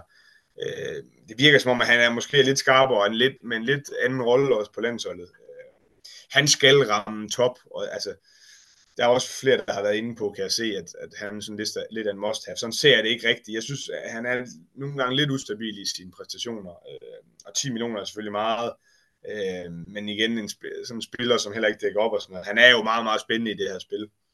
Øh, så det er helt sikkert en, man skal overveje. Øh, og det, det kommer også lidt an på, hvordan man får det til at gå op. Men den her åbningskamp mod Schweiz, altså den tror jeg heller ikke bare, jeg synes Schweiz, og det kommer vi også ind på, når vi skal runde dem, jeg synes Schweiz er et, er et rigtig fint hold, øh, og jeg tror ikke, det bliver så nemt for Tyskland her i, i kamp 1. Øh, en anden spiller, som man også bliver nødt til sådan for alvor kigge på, og også en, som jeg har i hvert fald vil sige, jeg har rimelig stor fidus til, det er Timo Kastening på, på højre fløj. Nu blev Goretzki jo øh, skadet med foden og ude, øh, og øh, en af de grunde til, og det glemte jeg også at sige med Jorik Knorre, at det er jo heller ikke så sikkert, at han tager straffekast mere. Altså, nu har jeg jo set, nu fik de så ikke, de har spillet de her to port, øh, kampe mod Portugal, og i kamp 1 var det jo kast, Kastening, der tog straffekastene, og i kamp 2 fik de øh, meget bekendt ikke rigtig nogen. Så, så hvis Kastening også tager straffekast til 6,5, og han er jo bare en notorisk målscorer, øh, og Schweiz, jamen, øh, hvis Tyskland sådan, nu, nu, det, er ikke den, det er ikke den views, jeg har til det, men hvis Tyskland øh, måske kan rende Schweiz over inden, og de kan få en masse kontra, så er Timo Karsten et meget, meget spændende valg, og senere ind i turneringen. Øh, også fordi han, øh, de har jo nogle andre, øh, nogle højre bak, som kan vi karriere derude, men det er jo slet ikke det samme. Så jeg regner med, at han skal spille rigtig, rigtig mange minutter. Der synes jeg, han er spændende. Øh, en, ja, men en anden spiller, som altid vil være spændende, men der er vi jo så også ude lidt i stregspillere, og hvor mange penge skal man bruge på dem. Golla til, til 6 millioner. Øh, han laver jo mange mål, og han, han har bare en rigtig, rigtig stor rolle på det her hold, øh, også, øh, også i kontraen og alt det her. Så, øh, så han vil også være spændende at kigge på. Men der skal man, så skal man i hvert fald gå på kompromis nogle andre steder, hvis man skal have råd til ham. Og så var det jo lidt inde på den her øh, målvogter, Andreas Wolf, som jo også har haft sådan lidt, øh, han startede ud, eller han var jo ude i rigtig lang tid i, i opstarten med ryggen, og først sådan for alvor kommet tilbage for, ja, det er vel en måned eller halvanden siden, så hvor er han helt, men han, han så egentlig, jeg synes jo egentlig, han stod, stod ganske fint mod Portugal, og det er jo, han koster 8,5 millioner, og det, man kan sige, jeg vil i hvert fald overveje ham kraftigt, når de skal møde Nordmakedonien, hvis det er sådan, og det er jo også igen, det kan også sagtens være David Spade jo, som er den anden mm. målvogter, de er med, er jo en meget, meget spændende målvogter, det kan også sagtens være, at han skal have chancen der. Men Tyskland er også en af de hold, der sådan plejer at lægge ud med deres startopstilling, så det skal man også være opmærksom på. Så lad os lige sige et par ord om øh, ja, Nordmakedonien og, øh, og, og Schweiz, for, som er de to mm. sidste hold i gruppe A. Jamen Nordmakedonien, som jeg var inde på, det er jo generationsskifte. Det er jo øh, vores kære ven Kirill Lazarov, der har fået ansvar for dem. Og, altså, jeg synes virkelig, det er svært. Altså, han, han er startet helt forfra. Det er jo lidt spøjs det her med, at det klubhold, hvor han er træner, Alkaloid, øh, som, er, som forbundet også er inde over, at det er rigtig mange af de spillere, der er med øh, for dem. Men ellers er det jo, sådan lidt af dem, vi sådan kender, Kusmanowski og, og Taleski, som jo er de to mest øh, profilerede spillere. Øh, men sådan ud fra et managersyn, der synes jeg, det er svært at finde nogen. Der er Marko Mitev, øh, som jeg tror bliver første valg på, øh, på playmaker-posten. Sådan en lille hurtig spiller, som heller ikke dækker op til at koste 3,5. Men jeg har bare svært ved at se, at, øh, at der er nogle af de her nordmakedonske spillere, der kan, der kan vækst noget, der ligner nok i, i de her kampe, fordi de er en svær pulje. Øh, så, så dem vil jeg kigge, ikke kigge ret meget mere øh, på. Men jeg, Schweiz vil jeg til gengæld gerne kigge på. Jeg synes virkelig, de har nogle, øh, nogle spændende spillere og et rigtig godt hold. Lidt ærgerligt for dem, at de er kommet i så svær en gruppe. Altså jeg tror, der er rigtig mange grupper, hvor de vil kunne gøre sig at komme i top 2. Men det bliver selvfølgelig svært her. Åbningskampen bliver selvfølgelig rigtig vigtig for dem. Men altså, Nicolai Portner på mål til 5, han bliver i hvert fald spændende mod Nordmakedonien. Andy Schmidt ved vi jo. Altså han er jo topscorer i European League, og på trods af, at han er 41 år, så er han jo bare jamen, for vild både hvad angår mål, men også hvad angår assist. 8,5 millioner, det er vel egentlig fair nok. Han sad over mod, øh, han spillede de to første kampe i det her Yellow Cup nede i Schweiz, øh, men sad så over her sidst mod Argentina, og jeg kunne se, at han udtalte, han har muskelproblemer, men han sagde bare, at det er fordi, han er gammel, han skal nok være klar, når det er sådan, at, øh, at det spidser til. Øh, men man kan sige, det der sådan taler lidt imod ham, han tager også straffet. Men det der tager lidt imod ham, det er jo, at øh, Manuel Sender, som øh, koster 7,5, altså han er jo også en vild, vild goalgetter ned fra den tyske Bundesliga, hvor han spiller for bundholdet Eisenach. Altså han laver så mange mål, og han er virkelig spændende, en, en spiller for fremtiden, og ham der skal tage over for Andy Schmidt. Og han har lavet 7, 5 og 14 øh, i, øh, i de her øh, testkampe, på trods af, at han ikke har spillet lige så meget, øh, som han ellers ville gøre, fordi ham og Andy Schmidt del af, øh, del af tiden. Og, det kan også godt være, at de på et tidspunkt skal spille øh, lidt sammen. Øh, det kommer de helt sikkert til, men, men man har også Lenny Rubin på venstre bak, som jo den her udpræget skytte. Øh, ja, øh, Manuels øh, bror Samuel, det er en, der synes jeg også er rigtig, rigtig spændende. Det er også sådan en, hvor man kan sige, han koster 3,5, og han er venstrefløj, og jeg forestiller mig, at han kommer til at spille rigtig meget. De har også Marvin Lier på, på venstrefløj, men, men en venstrefløj til 3,5, han laver 7 mod Bosnien, og jamen, han, er, han, er, han er rigtig, rigtig dygtig også. Øh, og, og, og igen, de har bare nogle spillere, som både Andy Schmidt, men også Magnus Andersen som er gode til at finde ham. Øh, så, så der vil sige, der, der er vi inde på en af de her spillere, der er prissat, øh, synes, synes jeg, meget forkert. Og, øh, og hvis man er heldig, så kunne han godt komme til at lave, øh, lave rigtig mange point i forhold til, hvor meget han koster. Og igen, hvis du kan finde en venstrefløj til, eller en fløj til 3,5, så frigør du selvfølgelig også nogle midler på nogle andre positioner. Men Schweiz, i hvert fald, jeg synes, det, det er et uh, spændende hold, som uh, godt kan gøre. Så de spiller også noget 7 mod 6, har nogle fine stregspil og sådan. Så jeg tror egentlig, at, uh, at det kan godt være, i hvert fald mod Nordmakedonien, der vil jeg nok kigge, uh, kigge deres vej. Jeg vil ikke gå så langt at sige, at der er nogle af dem, der er must-haves. Uh, Andy Smith, hvis han er på top, og han rammer nogle af sine kampe hjemme, så kan han jo være fremragende, men igen, det er også øh, sådan, at når man både møder Frankrig og Tyskland, så er det ikke så nemt. Men alligevel vildt, altså Nikola Portner, en absolut mm. topmålmand til, til 5 millioner, altså ham kunne ja. jeg virkelig godt, øh, øh, det kan jeg virkelig se noget musik i, så er de bare ja. i den der gruppe der, så, så det, det, det er også lidt den første kamp, og hvordan kommer de fra start og sådan noget, men Altså, ja, det, det er billigt for en så dygtig målmand i hvert fald. Men, men igen, han er ikke på verdens bedste hold, og, og, og, og en hård Det er jo det der med, når de møder, når de møder Nordmakedonien, så, så skal man virkelig overveje at gå hans vej. Glimrende. Godt. Det, og jeg vil sige, jeg har ikke fået mindre lyst til at se den her gruppe efter, efter det, du har fortalt her. Det, det, der kan godt ligge nogle brag der. Og den første kamp mellem ja, mellem Tyskland og Schweiz der, den, øh, den, den synes jeg som virkelig tegner spændende. Også når det er en åbningskamp, og der kan være nerver på, og det her store stadion og så videre. Øh, mm. Det bliver meget, meget spændende at se onsdag. Så lad os op til gruppe B. Synes jeg også en spændende gruppe, nemlig med Spanien, Østrig, Kroatien, og så den tidligere stormagt øh, Rumænien, som er øh, med igen. Spanien, Kroatien, det lugter jo virkelig af noget her.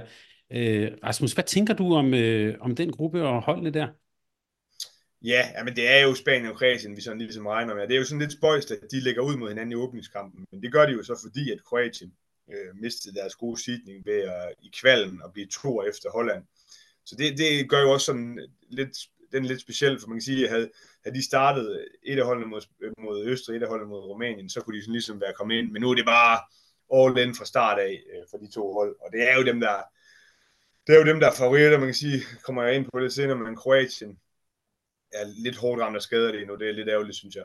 Øh, men, men jeg formoder stadig, selvom Østrig har en rigtig fin startsyver, så formoder jeg stadig, at det er Kroatien og Spanien, der skal kæmpe om det. Øh, Rumænien, øh, jamen det er jo never ending story med, at de aldrig rigtig kommer tilbage på, på det niveau. Og øh, det er jo fordi, at deres liga øh, er bygget sådan op, at de henter et hav af, af udenlandske spillere, og mange af, mange af spillerne ikke får, får plads til at, at udvikle sig i ligaen. Men jeg, jeg synes at det er, det er en spændende gruppe, og det er ikke bare sådan lige for Kroatien, som jo egentlig, øh, nu, nu er det nede i Mannheim, de spiller, og som jeg kan forstå, så får de nærmest hjemmebane dernede med en masse kroatiske øh, fans og sådan noget. Det, det er jo selvfølgelig også et lille plus for dem. Det plejer at, at hjælpe dem godt på vej. Øh, men egentlig, Kroatien, hvis du havde spurgt mig for en uge siden, så vil jeg sige, der var, det var et af de hold, jeg virkelig havde fidus til, men der er bare noget i forhold til skader og sådan, der gør, at, at jeg tror, at Spanien har en, har, en, har en ret stor fordel der.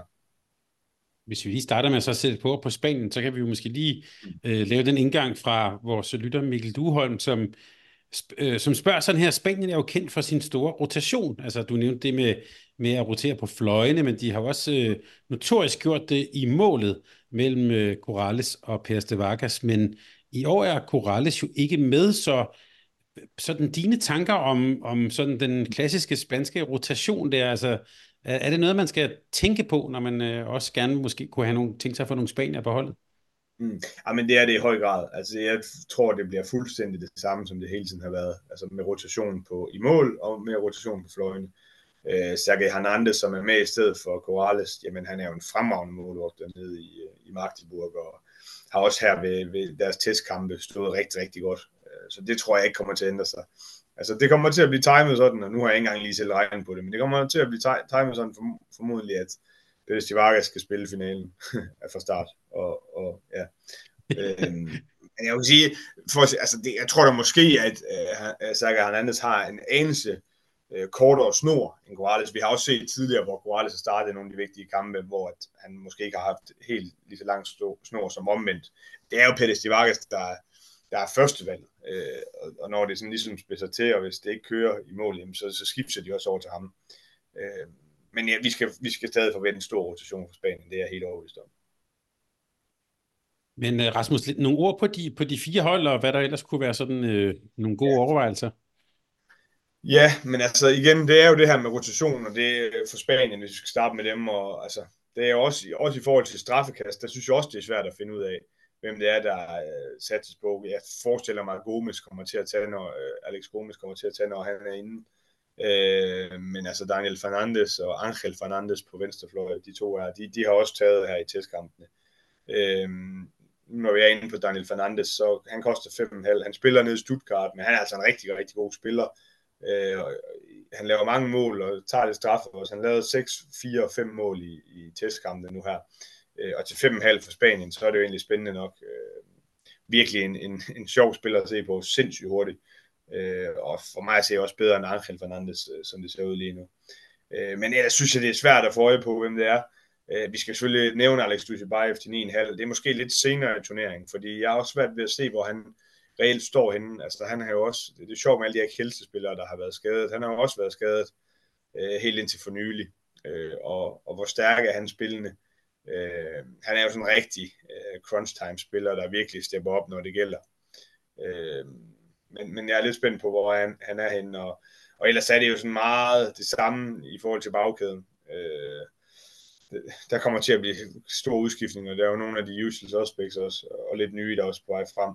Man kan sige, jeg tror, hvis Spanien havde været Danmark og havde haft Danmarks træner, så sådan en, øh, de her Sikusa-brødre, så havde de sikkert været med, eller Balenciaga eller sådan noget. Men der har man jo valgt at gå med Jordi Ribera med det, som man ligesom tror på, og, og som har fungeret tidligere med, med Marquez og med Canellas og sådan. Og man kan sige, jamen, det, man ved i hvert fald, hvad man får, men jeg vil sige, sådan for at toppe den helt, det, det tror jeg sagtens, man kunne også have taget Marquez ned fra, øh, fra San Rafael og spillet en fantastisk øh, hvad hedder det, sæson. Altså der er faktisk, de har rigtig mange dygtige øh, bagspillere efterhånden i Spanien, men der har man i hvert fald valgt at gå med, med det, man kender. Jeg står og smiler her ved, ved at kigge på Juan Canellas og Roque Marqueta. Altså det, man ved jo bare, altså, du ved, hvordan det er, og vi kommer ikke til at se så meget til dem, og lige pludselig, når det er semifinal, så står der nogen i røde trøje. Altså det, sådan har det været hvert eneste år, faktisk. Og specielt ved EM nærmest, ikke? Så øh, ja, ja. men det er måske også lidt for dem, den der generation, øh, lidt, øh, hvad kan man sige, sidste, sidste nat med klikken, ikke? Altså, som de tager, skal mm. måske have OL med, og så, øh, så er det måske også det. Så øh, vi skal også huske at nyde i godsøjne Canelles og Marqueta, mens de stadig er der. Det var Spanien. Øh, ja, et, et, et, et par ord også. Du nævnte mange kroatiske skader. Rasmus, sætte et ord på de øvrige hold i, øh, i, i gruppen. Ja. Ja, hvis vi bare skal tage Kroatien, som jo så starter ud mod Spanien. Jamen, Sadac, øh, som jo egentlig var udset en ret stor, øh, stor rolle og har gjort det rigtig godt nede i Gøbing i den her sæson, øh, han er ude med, med sit knæ. David Mandic, som er rigtig, rigtig vigtig for dem i defensiven, altså på den her venstrefløj, men som dækker øh, toeren oftest også ude, også fremme. Han er også ude. Jeg tror, det var nogle nakkeproblemer. Så har der øh, været en masse sygdom i truppen. Karasic har været syg, øh, øh, Ivan Martinovic, øh, Tim Lushin. Og så i forhold til målmandsposten, som jeg jo egentlig synes var, var også fordi det var det, jeg nævnte det her med Kroatien for en uge siden, der synes jeg virkelig, at det var en af dem, de hold, man kunne have lidt fidus til. Altså Kuzmanovic ned fra Nexe, som jeg ser som en af de største målmandstalenter overhovedet. Men han bliver, han bliver formentlig ikke klar til gruppespil, men kan blive klar senere i turneringen. Og, og nu går der også nogle rygter om Mate Mandic, som øh, spiller ned i, også er nogle målmænd, der har stået rigtig godt ned i Zagreb, at han måske også er ude. Så så er det jo gode gamle Filip Ivic, Karate Kid, som, øh, som har gjort det godt her i testkampene, men det er jo noget helt andet. Øh, så, så det, det gør lidt ondt på dem. Øh, men når vi så nævner den her målmandspost, så kunne det jo godt være, at øh, Filip Ivic, måske ikke så meget i åbningskampen, men, men når de møder nogen, øh, jeg både Østrig og Rumænien øh, til, til syv, at hvis, hvis hverken øh, Kuzmanovic og, og Mandic bliver klar, så synes jeg, at han er, at han er spændende der. Øh, fordi øh, altså, han kommer til at formentlig stå rigtig meget. Det bliver, det bliver nok god gamle Pilipovic, der bliver kaldt ind øh, ud over. Øh, men ellers, hvis vi skal nævne nogle af de andre, en ny spiller, som er på vej frem fra, øh, for Kroatien, det er ham her, Svonomir Serna, kæmpe stor venstreback nede fra øh, Zagreb, som har et rigtig godt skud og har også lavet en hel del mål her i, i testkampene. Øh, så er det jo altid Ivan Martinovic, der er spændende. Nu nævnte jeg jo lige, at han var syg, øh, og det har også gået lidt svært i forhold til straffekasten at finde ud af, hvem er det egentlig, der tager. Øh, Sustadic øh, har, taget, øh, har taget i testkampen, øh, Mario Sustadic, øh, når han har været inde, og Glavas, når han har været inde. De har jo to rigtig gode øh, højre fløje, øh, Kroatien. Sustadic har, er jo blevet nationaliseret, øh, efter han har spillet en del for Slovenien. Øhm, men har jo lavet mål på samlebånd, er jo vel i top 3 i Champions League i år øh, for, for Sækket. Øh, men det er lidt svært at vælge nogle af dem, fordi de har to gode højrefløje. Øh, men Martinovic til 8,5 synes jeg er spændende, hvis det er at man finder ud af, at han tager straffe i hvert fald. Øh, han er jo en notorisk målscorer og laver rigtig mange mål, og har også altid et par kampe ved en slutrunde, hvor han laver rigtig, rigtig mange mål. Så øh, han får en stor rolle i, i offensiven for, for Kroatien, som jeg ser det. Og så, øh, altså Kroatien er jo også lidt kendt for at, at bruge deres stregspillere meget. Øh, der har vi også set, jeg kan huske mod Danmark øh, ved, ved senslutrunden Sibic. Og han er også med endnu, men det virker som om, at Vedon øh, Nasinovic, som spiller ned i Montpellier, øh, han har fået en ret stor rolle nu også øh, med de skader, de har øh, i, i, øh, i defensiven og har også lavet en del mål i testkampen. Så han, han kunne også godt være spændende til 4,5. Øh, fordi det er jo igen det der med at finde stregspillere, der ikke koster alt for meget. Øh, og, og ham tror jeg godt vel kunne komme til at lave nogle point. Rasmus, jeg siger lige, at øh, Svomir Serne, som du nævner, mm. står altså opført til 3,5 million. Øh, ja.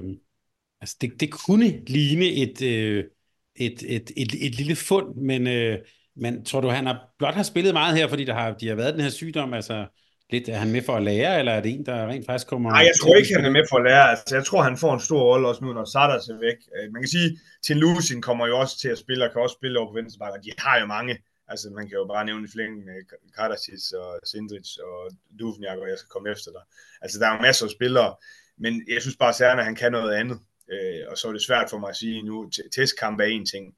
Mm. Øh, men vi får i hvert fald et præg om det. Ja, det, er jo ikke, det er ikke en, jeg vil starte med, også fordi Kroatien starter mod, mod Spanien, som vi dækker rigtig godt op.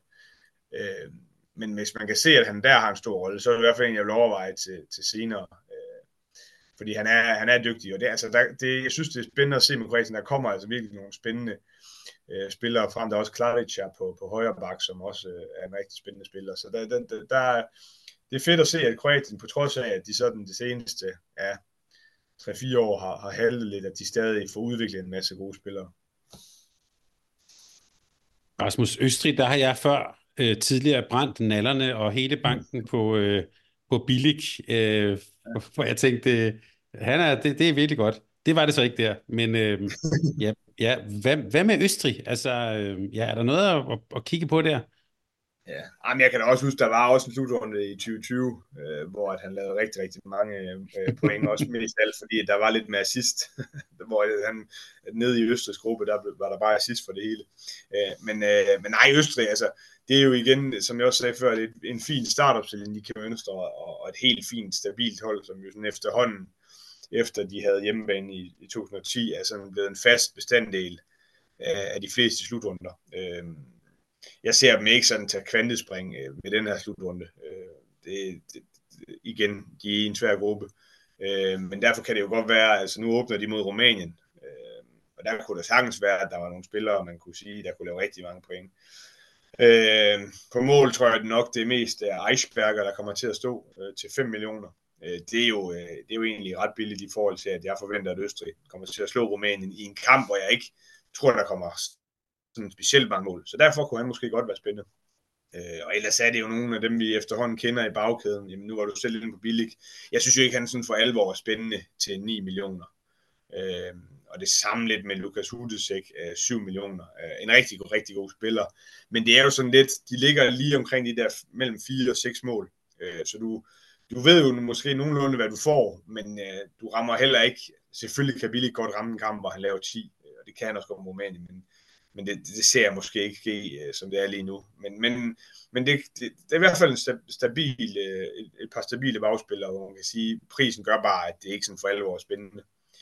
Øh, den eneste, jeg sådan for alvor, ud over dem, vi lige har nævnt her, synes jeg sådan, godt kunne være rigtig spændende, det er jo øh, venstrefløj Sebastian Frimmel øh, nede for Pik Sækket, som øh, en rigtig dygtig venstrefløj, og som jeg også forventer sig straffe. Altså jeg vil ikke udelukke fuldstændig, at Weber tager øh, god gamle Robert Weber, øh, som mm. koster 8.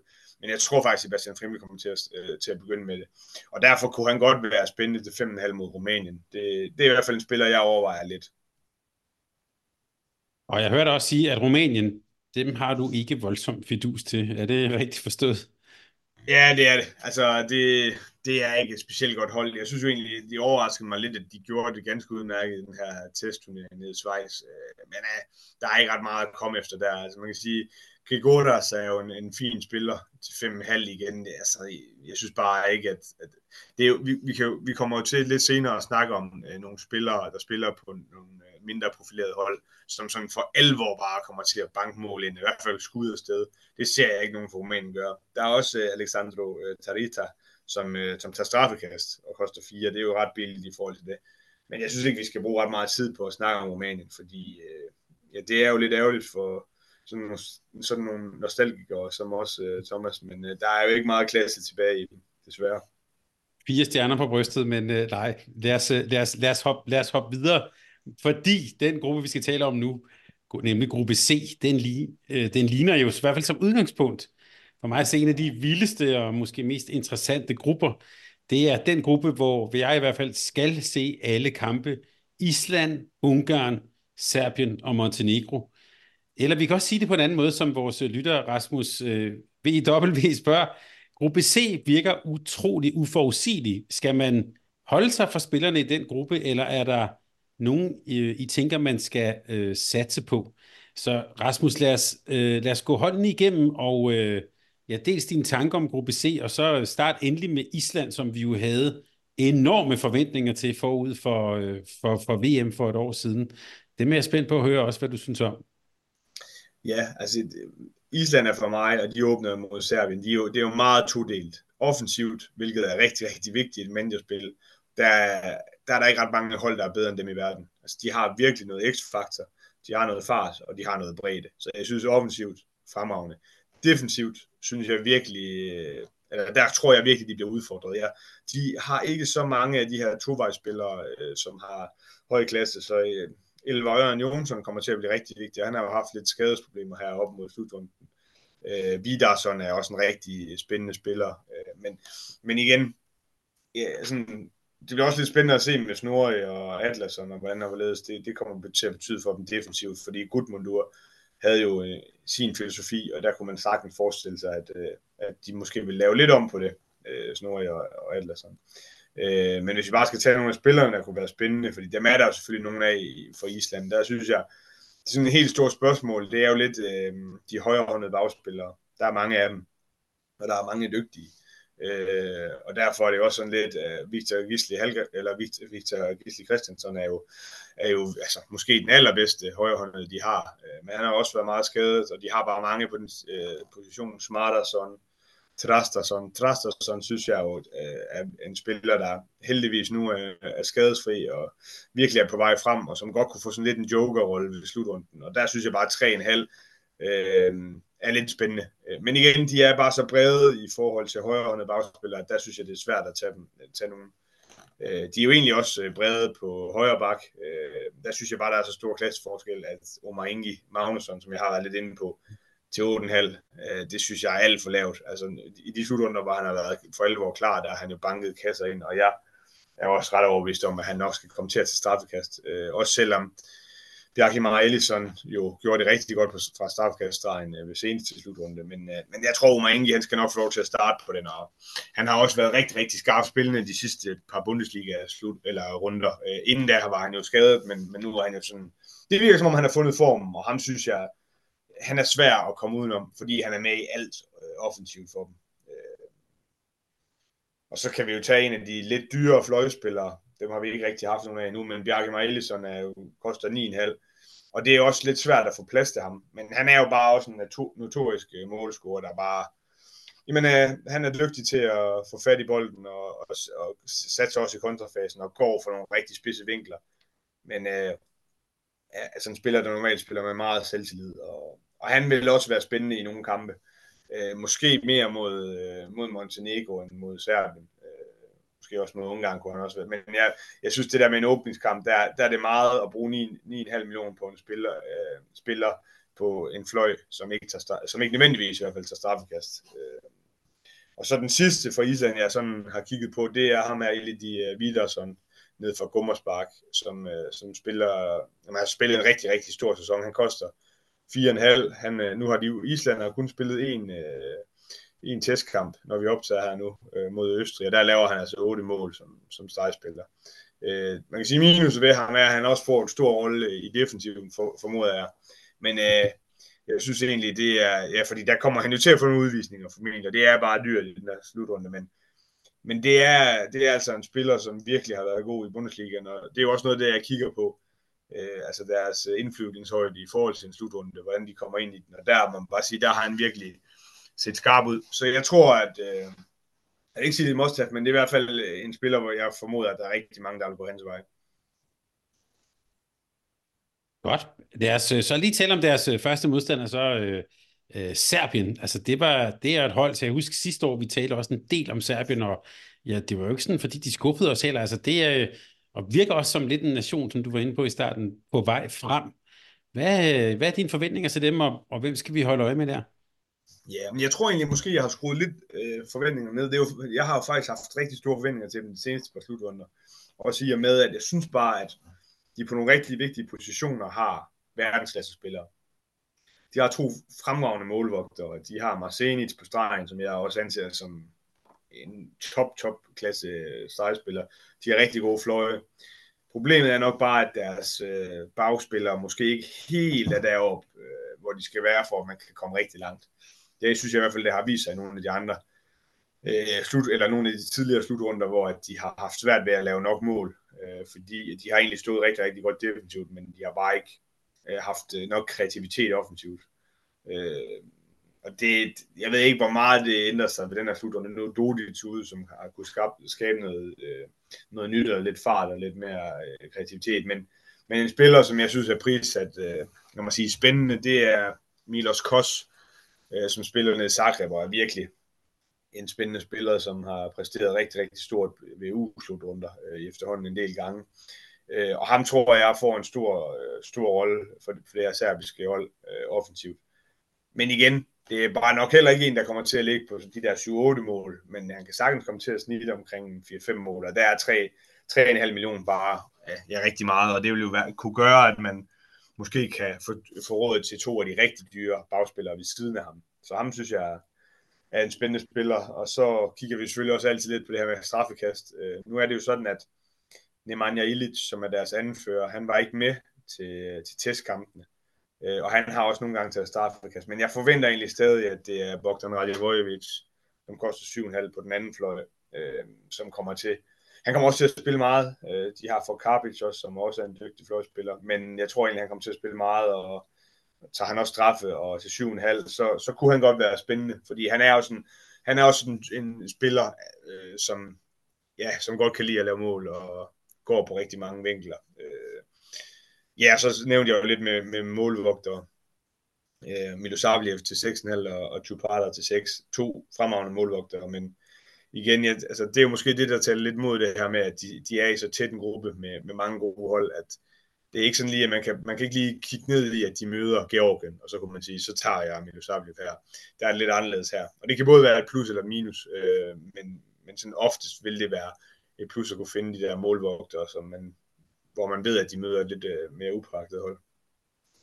Og Marcinic øh, til, til 5 millioner på stregen, men også mm. når man har set Fyxe Berlin spille, han får også nogle udvisninger, kan vi rundt Ja, det, det, det, det, det er altså en kæmpe ulempe. Ja, det er en kæmpe ulempe. Og de har jo også Pish Malbæk, som jo også er en fremragende stregspiller. Så der er de godt, øh, godt besat. Men han, altså, han kommer også til at kunne lave mange mål. Men igen, øh, downsiden er jo bare det her med, at han, han får nok, han, han får lidt for mange udvisninger til. Jeg synes, han er rigtig spændende til den pris også. Og så den, øh, skal, vi, skal vi hoppe til Ungarn? Altså det er jo ja. vores øh, smertensbarn, både på kvinder- og herresiden. Sådan traditionelt, altså øh, altid store forventninger, og så tager vi hjem i tårer øh, til Ungarn.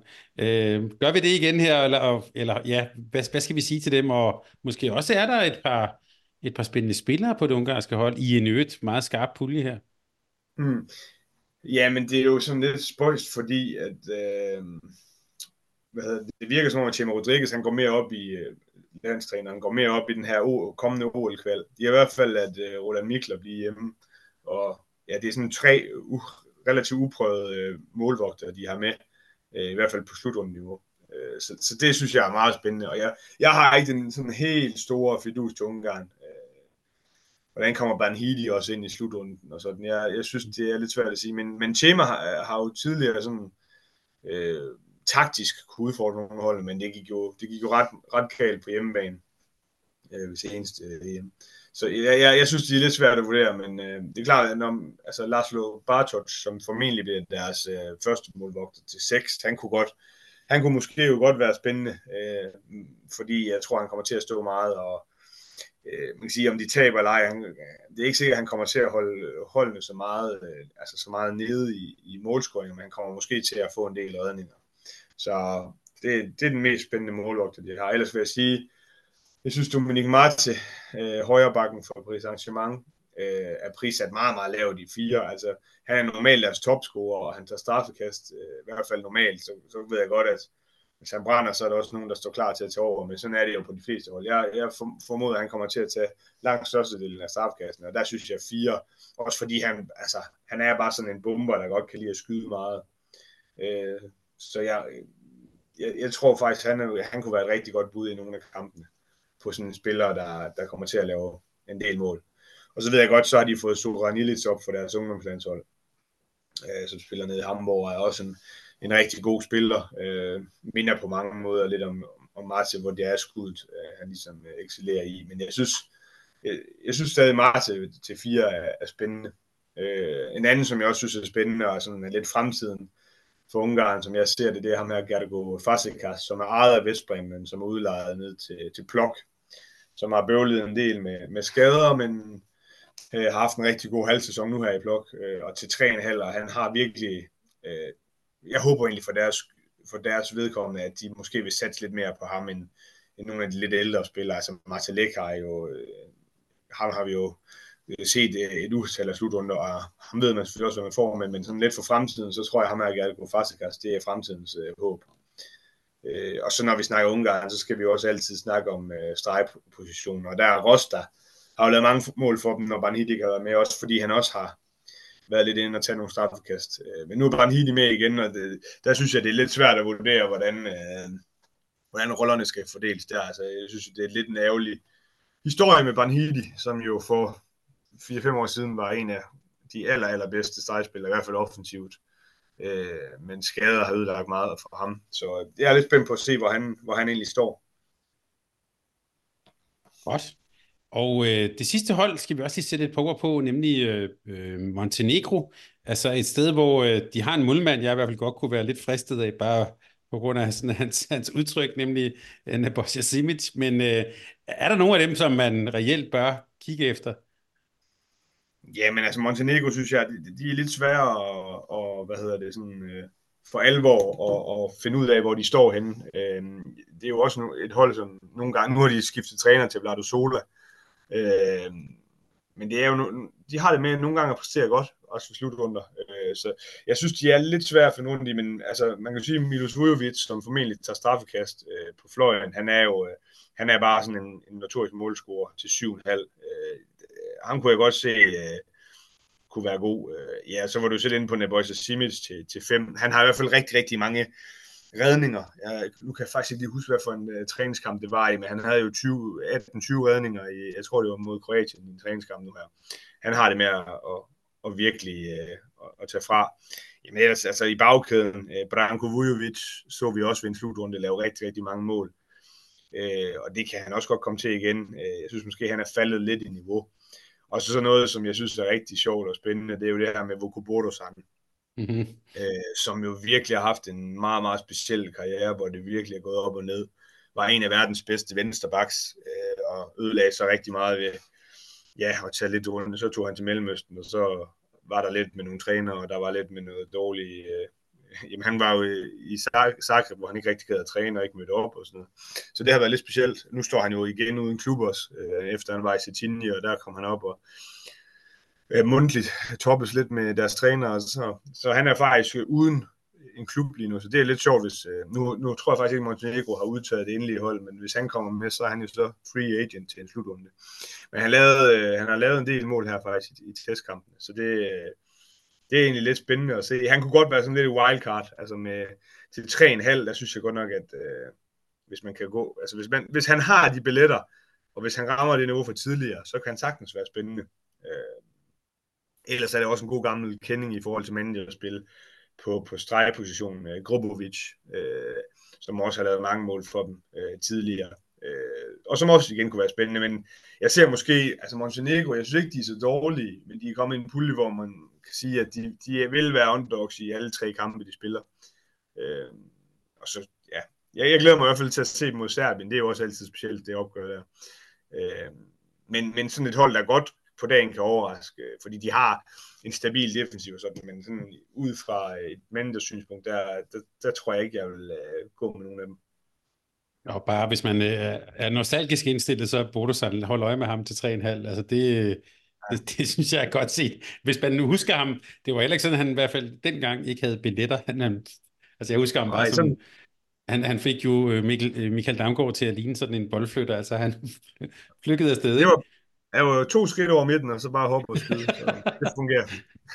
Godt, dem holder vi øje med. Men, øh, og i øvrigt, altså ja, en, en meget spændende gruppe.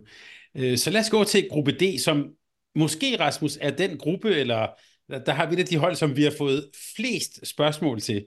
Øh, den, jeg siger, den ser fornøjelig ud, fordi det er jo her, vi har Færøerne sammen med Norge, Slovenien og Polen, og jeg fik jo lyst til at spørge dig, hvem der kommer til at gå videre sammen med Færøerne. Men lad os bare sige, Færøerne er nok det tema det hold, vi overordnet set har fået flest spørgsmål til. For eksempel fra Tobias Kok, som spørger, øh, Færøerne ligner et hold, hvor der kan findes pointsluger til en god pris.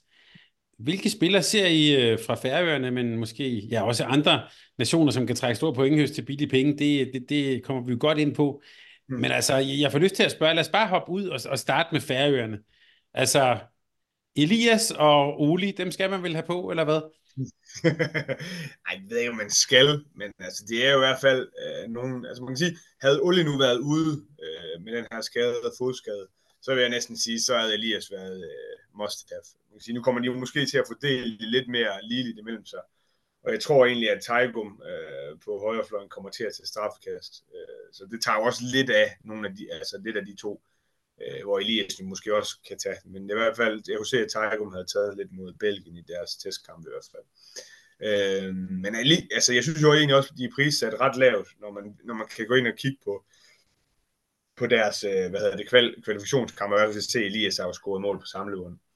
Så ved jeg godt, så han har haft det lidt svært nede i Kiel i, i den her halvsæson, øh, men jeg synes jo egentlig, det er noget helt andet, når han, når han spiller for færgerne, hvor han bare er, er kongen og, og har alle øh, ja, ikke alle billetter, men i hvert fald alt starter med et pres fra ham. Øh, men jeg synes jo, at de er, det er spændende. Altså, nu starter de mod Slovenien, jo, som, der kan man sige, der er de jo i hvert fald klare underdogs, men, men der kan de sagtens øh, være med. Altså, det er ikke sådan, de bare bliver rykket midt over, det tror jeg i hvert fald ikke. Øh, så der vil, jeg, jeg synes både Elias, øh, måske ikke så meget Uli, også fordi at han har, øh, han har været lidt ud med den her skade, Uli Nilsson, øh, og, og ham tror jeg, ham tror jeg lige, jeg vil se anden, før jeg, jeg går med ham øh, og så, øh, hvad hedder det, Taigum på, øh, på højre fløj til 6,5. Og så synes jeg egentlig også, altså Pauli Jakobsen til, til 3,5 på mål, øh, han kommer, som jeg, altså, som jeg ser det, så kommer han til at stå øh, ja, nærmest fuld tid. Og så kan det jo godt være, at de taber kampen og sådan noget, men, men det er jo også sådan, at jo flere skud, der kommer imod færgerne, jo større chance har han jo for at, at have nogle redninger. Øh, så det skal man jo også have en mente. Så der, hvis de lukker 35 ind, øh, så bliver det jo noget råd. Øh, men der synes jeg egentlig godt, at øh, altså, jeg kan godt se, øh, ikke mod Norge, men mod Slovenien og mod Polen, hvis det er sådan, at man vil skille sig lidt ud, øh, og man gerne vil satse på øh, for eksempel at have tre rigtig dyre bagspillere, så kunne det godt være noget at gøre det. Øh, men jeg, altså, for at vende lidt tilbage til færgerne, det er jo en fantastisk historie, og jeg, jeg lyder til, at der kommer op mod 5.000 øh, færing til, til, kamp, øh, til kampen, det er jo helt fantastisk. Så det bliver fedt for håndboldsporten, og det er jo også mange unge spillere, øh, som er på vej frem, og et hold, der, ja, der er sammensat af de her unge spillere, som kan, være, kan komme til at spille øh, rigtig mange år sammen. Så jeg tror egentlig, at det, det bliver en fed slutrunde for dem, hvor de kan få en masse læring. Øh, og det bliver selvfølgelig svært for dem at gå videre, men, men mindre kan også gøre det. Lad os bare se det så fra et færøsk perspektiv. Øh, sådan umiddelbart vurderet det sted, eller den kamp, hvor de måske har størst mulighed for at overraske, det må være mod, øh, mod Polen. Hvad, hvad, hvad, hvordan ser du det polske hold? Ja, altså det, det ved jeg faktisk ikke. Altså sådan en åbningskamp mod Slovenien, som også har en del skader, altså den, den, den, den mm. kunne også godt være... Altså jeg synes egentlig, at Polen og Slovenien, den tror jeg, de, de kommer til at være ret tæt. Men øh, ja, Polen, altså, det er jo selvfølgelig også ærgerligt. Det, det er meget nyt for Polen, kan man sige, med Marcin Levski som, som ny cheftræner, som gør det på en lidt anden måde, end de tidligere har gjort det. Det, det er ærgerligt for dem, at deres, i hvert fald en af deres største profiler, Modito, er ude. Øh, det, det gør selvfølgelig ondt på dem. Men ellers synes jeg, det en, de, de har en bredere bagkæde end tidligere. Jeg synes, øh, i hvert fald for, for højre hænderne, der kan de, altså det er selvfølgelig Cisco, der koster 8 millioner, som, som igen øh, spiller Kielse, og som igen også har været øh, pladet af skader i det her efterår, men som er den største øh, stjerne fra Venstrebak, men de begynder at have øh, en god bredde øh, på bagkæden øh, i forhold til højre hænder. Så har de også tre lige, som, som jeg ser det, tæt på lige gode målvogtere, så det, det er igen svært at, at vælge nogen derfra. Øh, så hvis man skal vælge nogen øh, fra, fra Polen, så synes jeg, Darsek var vel lidt inde på tidligere, som står opført som, som højre fløj, øh, men som, nu ved jeg det ikke 100%, fordi Modric er ude, men formentlig kommer til at spille størstedelen af tiden på, på højre bak, og han er meget, meget dygtig med en mandspiller, også ganske god til at finde streg, øh, stregspillerne, så, så der synes jeg egentlig, at øh, han kunne være et rigtig godt bud øh, på en fløjspiller. Og så en af dem, som jeg er rigtig spændt på, det er jo Chipsak, Kamil Chipsak, som scorer mål på samlebånd for, øh, for Paris Saint-Germain. Jeg så en statistik på det, at han, øh, det, han bruger jo kun lidt over to minutter per mål i Frankrig. Altså det er jo fuldstændig vanvittigt. Så øh, det er jo selvfølgelig også fordi, han ikke dækker op, og han tager straffe, men det er stadig fuldstændig ja, det, det, det kan jeg ikke rigtig komme til at fatte, at man kan det. Øh, men han kommer måske til at dække lidt mere op, også fordi, at mange af de bagspillere, som, som Lievski, øh, som han, han har at gøre, altså at bruge, det er jo nogen, der ikke dækker op. Der er ikke Jestrebski, øh, Sitsko og de her, de, de, de dækker altså ikke op, så det kan godt være, at vi skal se øh, Schipsak dække lidt op faktisk. Det glæder mig til at se. Øh, men han har lavet rigtig mange mål. Han har lavet rigtig mange mål i, i testkampene. Øh, de har egentlig også en rigtig god øh, anden, de har faktisk tre gode stregspillere. Gebala selvfølgelig, som, øh, som ligger mest op meget af, og så har de David, øh, som har spillet en rigtig flot sæson i, i, i Polen, men igen også, tror jeg, får en større rolle defensivt. Så jeg tror egentlig, Sipsak til 5,5 øh, kunne være rigtig spændende. Måske også mod Færøerne, som har jo haft lidt problemer, når de møder nogle lidt mere fysiske hold. Øh, Færøerne. Så der kunne jeg godt se ham lave, lave faktisk en hel del mål. Øh, men jeg tror, det er, et, det er et stabilt hold Polen, som sagtens kan øh, spille lige op mod Slovenien, tror jeg. Og slovenerne, øh, du nævnte også øh, i lighed med nogle af de andre hold, mange skader. Mm. Ja, det er jo lidt ærgerligt. Altså man kan sige, Domen Markuc har jo selvfølgelig været ude i hele sæsonen nærmest. Øh, men nu offentligt tjek, det, det lyder til, at han øh, ødelagde øh, knæet her senest, så han er formentlig også ude. Så er de jo to playmaker ude. Men øh, det er jo selvfølgelig også deres held, at de har mange gode playmaker, så, så det skal jo nok gå. Sabic på stregen er også lidt et ærgerligt afbud, øh, og så selvfølgelig øh, Blas Jans, som jeg egentlig måske ser som, som den værste, de kommer til at mangle, fordi han har bare så mange facetter i spillet, og kan, kan spille øh, højre fløj, kan også spille en rigtig, rigtig god højre bak, øh, og dækker fremragende op, øh, hvad enten det er for fløjen, eller på bakken, eller ud frem i en 5 meter. Øh, så det, det vil sige, det er et andet Slovenien-hold, end hvis de har været med. Øh, men ellers er det jo lidt det samme issue, som det plejer at være for Slovenien. At øh, jamen, der er nogle positioner, hvor de øh, ser rigtig stærke ud, øh, men de har ikke rigtig de der spillere, der kan åbne ud bagfra, øh, og det har de stadig ikke. Øh, så det bliver meget mand-mand-spil, og meget det samme, og tit med to playmaker på samme tid og sådan noget. Og det fungerer også udmærket, men øh, jeg synes, de mangler sådan lidt, øh, lidt fysik og lidt, øh, lidt muligheder for at spille på lidt forskellige øh, måder. Øh, men de her afbud, der vil jeg sige, hvis vi går ned og kigger lidt i spillerne, øh, det åbner jo lidt op for Vlar øh, for mhm. Aalborg, mm. øh, som jo havde en rigtig god slutrunde sidste slutrunde, også hvor der var nogle skader til 7,5. Øh, han har også haft øh, han lavet en del mål i, i testkampene. Øh, og er jo også sådan en spiller, der sådan virkelig, når han får lov, øh, det så vi jo i Sælge, inden han kom til Aalborg. Nu er klart, nu har han fået en lidt mindre rolle i Aalborg, og lidt færre billetter. Men når han har billetterne, så tager han dem også. Så øh, jeg kan godt se ham være rigtig god, i, i hvert fald i nogle af kampene. Øh, men igen, de er bare stadig, på trods af de skader her, ret brede i, i bagkæden med mange af de samme typer. Øh, både Sadabets og Bombard er der jo også. Øh, og så Machovsek, øh, jamen det lyder jo helt mærkeligt at skulle sige, øh, han har jo tidligere været mest med i forsvaret, men også, øh, han er jo måske den eneste, der har det her med lidt øh, skud ud bagfra. Og han har faktisk lavet en del mål også i testkampene, og har også taget lidt straffekast, og det synes jeg jo virker ret vildt. Øh, mm. hvis det er ham, der skal tage straffekast, når man blandt andet har Blar og Gasper Marguc og, og så videre. Men, men hvis han tager straffekast, så synes jeg, at så begynder han at være rigtig spændende. Fordi så kommer han til at ligge op, når han også får lov til at spille lidt øh, offensivt, og hvis han gør det ordentligt for, øh, for straffekaststregen, jamen så kommer han til at ligge op omkring de her 5-6 mål, øh, kunne jeg forestille mig. Så, så det er også en, en spiller, man kan kigge lidt efter. Så er der Gaspar Marguc, som jeg lige var lidt inde på før, altså med Blasjans ude, Øh, så har de godt nok Domen Novak, som også er en, en, en ganske fin øh, højrefløj, men jeg tror egentlig, Gaspar Marcos til 4,5 kommer til at spille det meste, øh, og er bare rigtig afslutningssikker, og, og en rigtig dygtig højrefløj. Så ham synes jeg også er spændende. Øh, måske man lige skal nævne Dulinet. Øh, ham tror jeg ikke ret meget på. Øh, har, ja, det, det virker som om, han er lidt ude af, af spilformer, har ikke været ret god i, i den her halvsæson. Men det er også en spiller, som de skal håbe på kommer til at gøre det godt. Øh, men det synes jeg ikke rigtigt, der er så meget at, at sige om Slovenien. Øh, deres målvogter, det er jo igen, igen lidt svært at ramme, fordi de har tre, der sådan er nogenlunde lige gode, og, og det vil jeg jo rigtig gerne se bort fra. Altså, der vil man rigtig gerne ramme en målvogter, hvor man ved, at det er i hvert fald noget af det, jeg har brændt nælderne på rigtig mange gange ved, ved flere forskellige slutrunder. Det her med, at hvis der er tre målvogter med, så er der måske første målvogter. Når de møder et, et dårligt hold, så tænker man, så skal man have ham, men så sidder han måske over. Så øh, det, det, der vil jeg sige, øh, der er det bedre at kigge efter nogle af de hold, hvor at, øh, der er en lidt mere udpræget, et lidt mere udpræget førstevalg.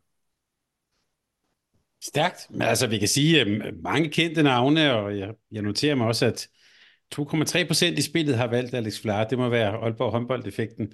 øh, men øh, ja, altså, jeg hørte også sige, øh, at der er jo kvalitet på det her hold, så det er i hvert fald nogen, man kan holde lidt, holde lidt øje med.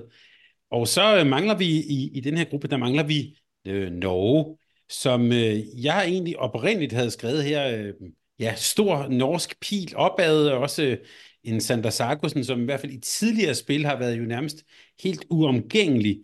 Og så så jeg dem spille lidt her i, i Golden League, og så kom jeg lidt i tvivl igen. Så, sådan, så nu må du lige hjælpe mig lidt, øh, Rasmus Norge, og jeg vil altså bare starte med Sarkusen her. Hvad, er, er, han et, er han et must-have, og, og, og hvad tænker du øvrigt om Norge? Nej, jeg vil sige, øh, at vil jeg nærmest holde mig fra, fordi altså, det er mest på grund af prisen 10,5, og han kommer formentlig ikke til at tage straffekast. Det har i hvert fald ikke set sådan ud. Jeg tror faktisk sågar, der er en 2-3 foran ham. Øh, men jeg synes egentlig, at han har haft en rigtig god halvsæson op i, øh, i Kolstad. Han virker mere fit. Øh, end han var i, i, i Kiel, øh, spiller med mere fart og, og vinder flere dueller deraf. Øh, så øh, altså, jeg så tror da stadig, at han kommer til at få en rigtig stor rolle på det her øh, norske hold. Øh, Øhm, ligesom dig, synes jeg egentlig, det er lidt svært at se. Jeg synes egentlig, de ser ganske stærke ud offensivt, men defensivt synes jeg, at i hvert fald de tre testkampe her har de set, øh, set udfordret ud. Øh, og det er jo egentlig lidt paradoxalt, når man har fået Magnus Rød med igen, øh, som jo egentlig normalt er en rigtig stærk øh, forsvarsspiller, og, og de har jo egentlig materialet, synes jeg egentlig, til at dække godt op, øh, og det kan også sagtens komme. Nu prøvede de, man kan sige, nu prøvede de en del 5-1 øh, mod Ægypten, og det virkede ikke som om, at øh, ja, det, det var egentlig okay, men det var måske ikke lige, det er måske ikke lige der, de skal, de skal ramme øh, defensivt, også fordi det tager lidt af deres øh, tidligere så frygtede kontrafase væk. Øh, men altså, jeg var også inde på det i starten, altså det er jo en, en halvdel for dem, hvor der er gode muligheder. Øh, det er jo ikke en, jeg vil ikke sige, at det er en nem pulje, de i, øh, men det er i hvert fald en god grund for at blive, blive etter, og så, så er det jo formentlig Danmark og Sverige og Norge, som i hvert fald i min optik, øh, med mindre vi får en stor overraskelse, der skal kæmpe om det. Øh, og der tror jeg altså, øh, jeg ved ikke, om det ligger i baghovedet på dem, men de har i hvert fald haft nogle hårde oplevelser de, seneste par slutrunder øh, i forhold til det hvor de har dummet sig lidt i, i de afgørende kampe.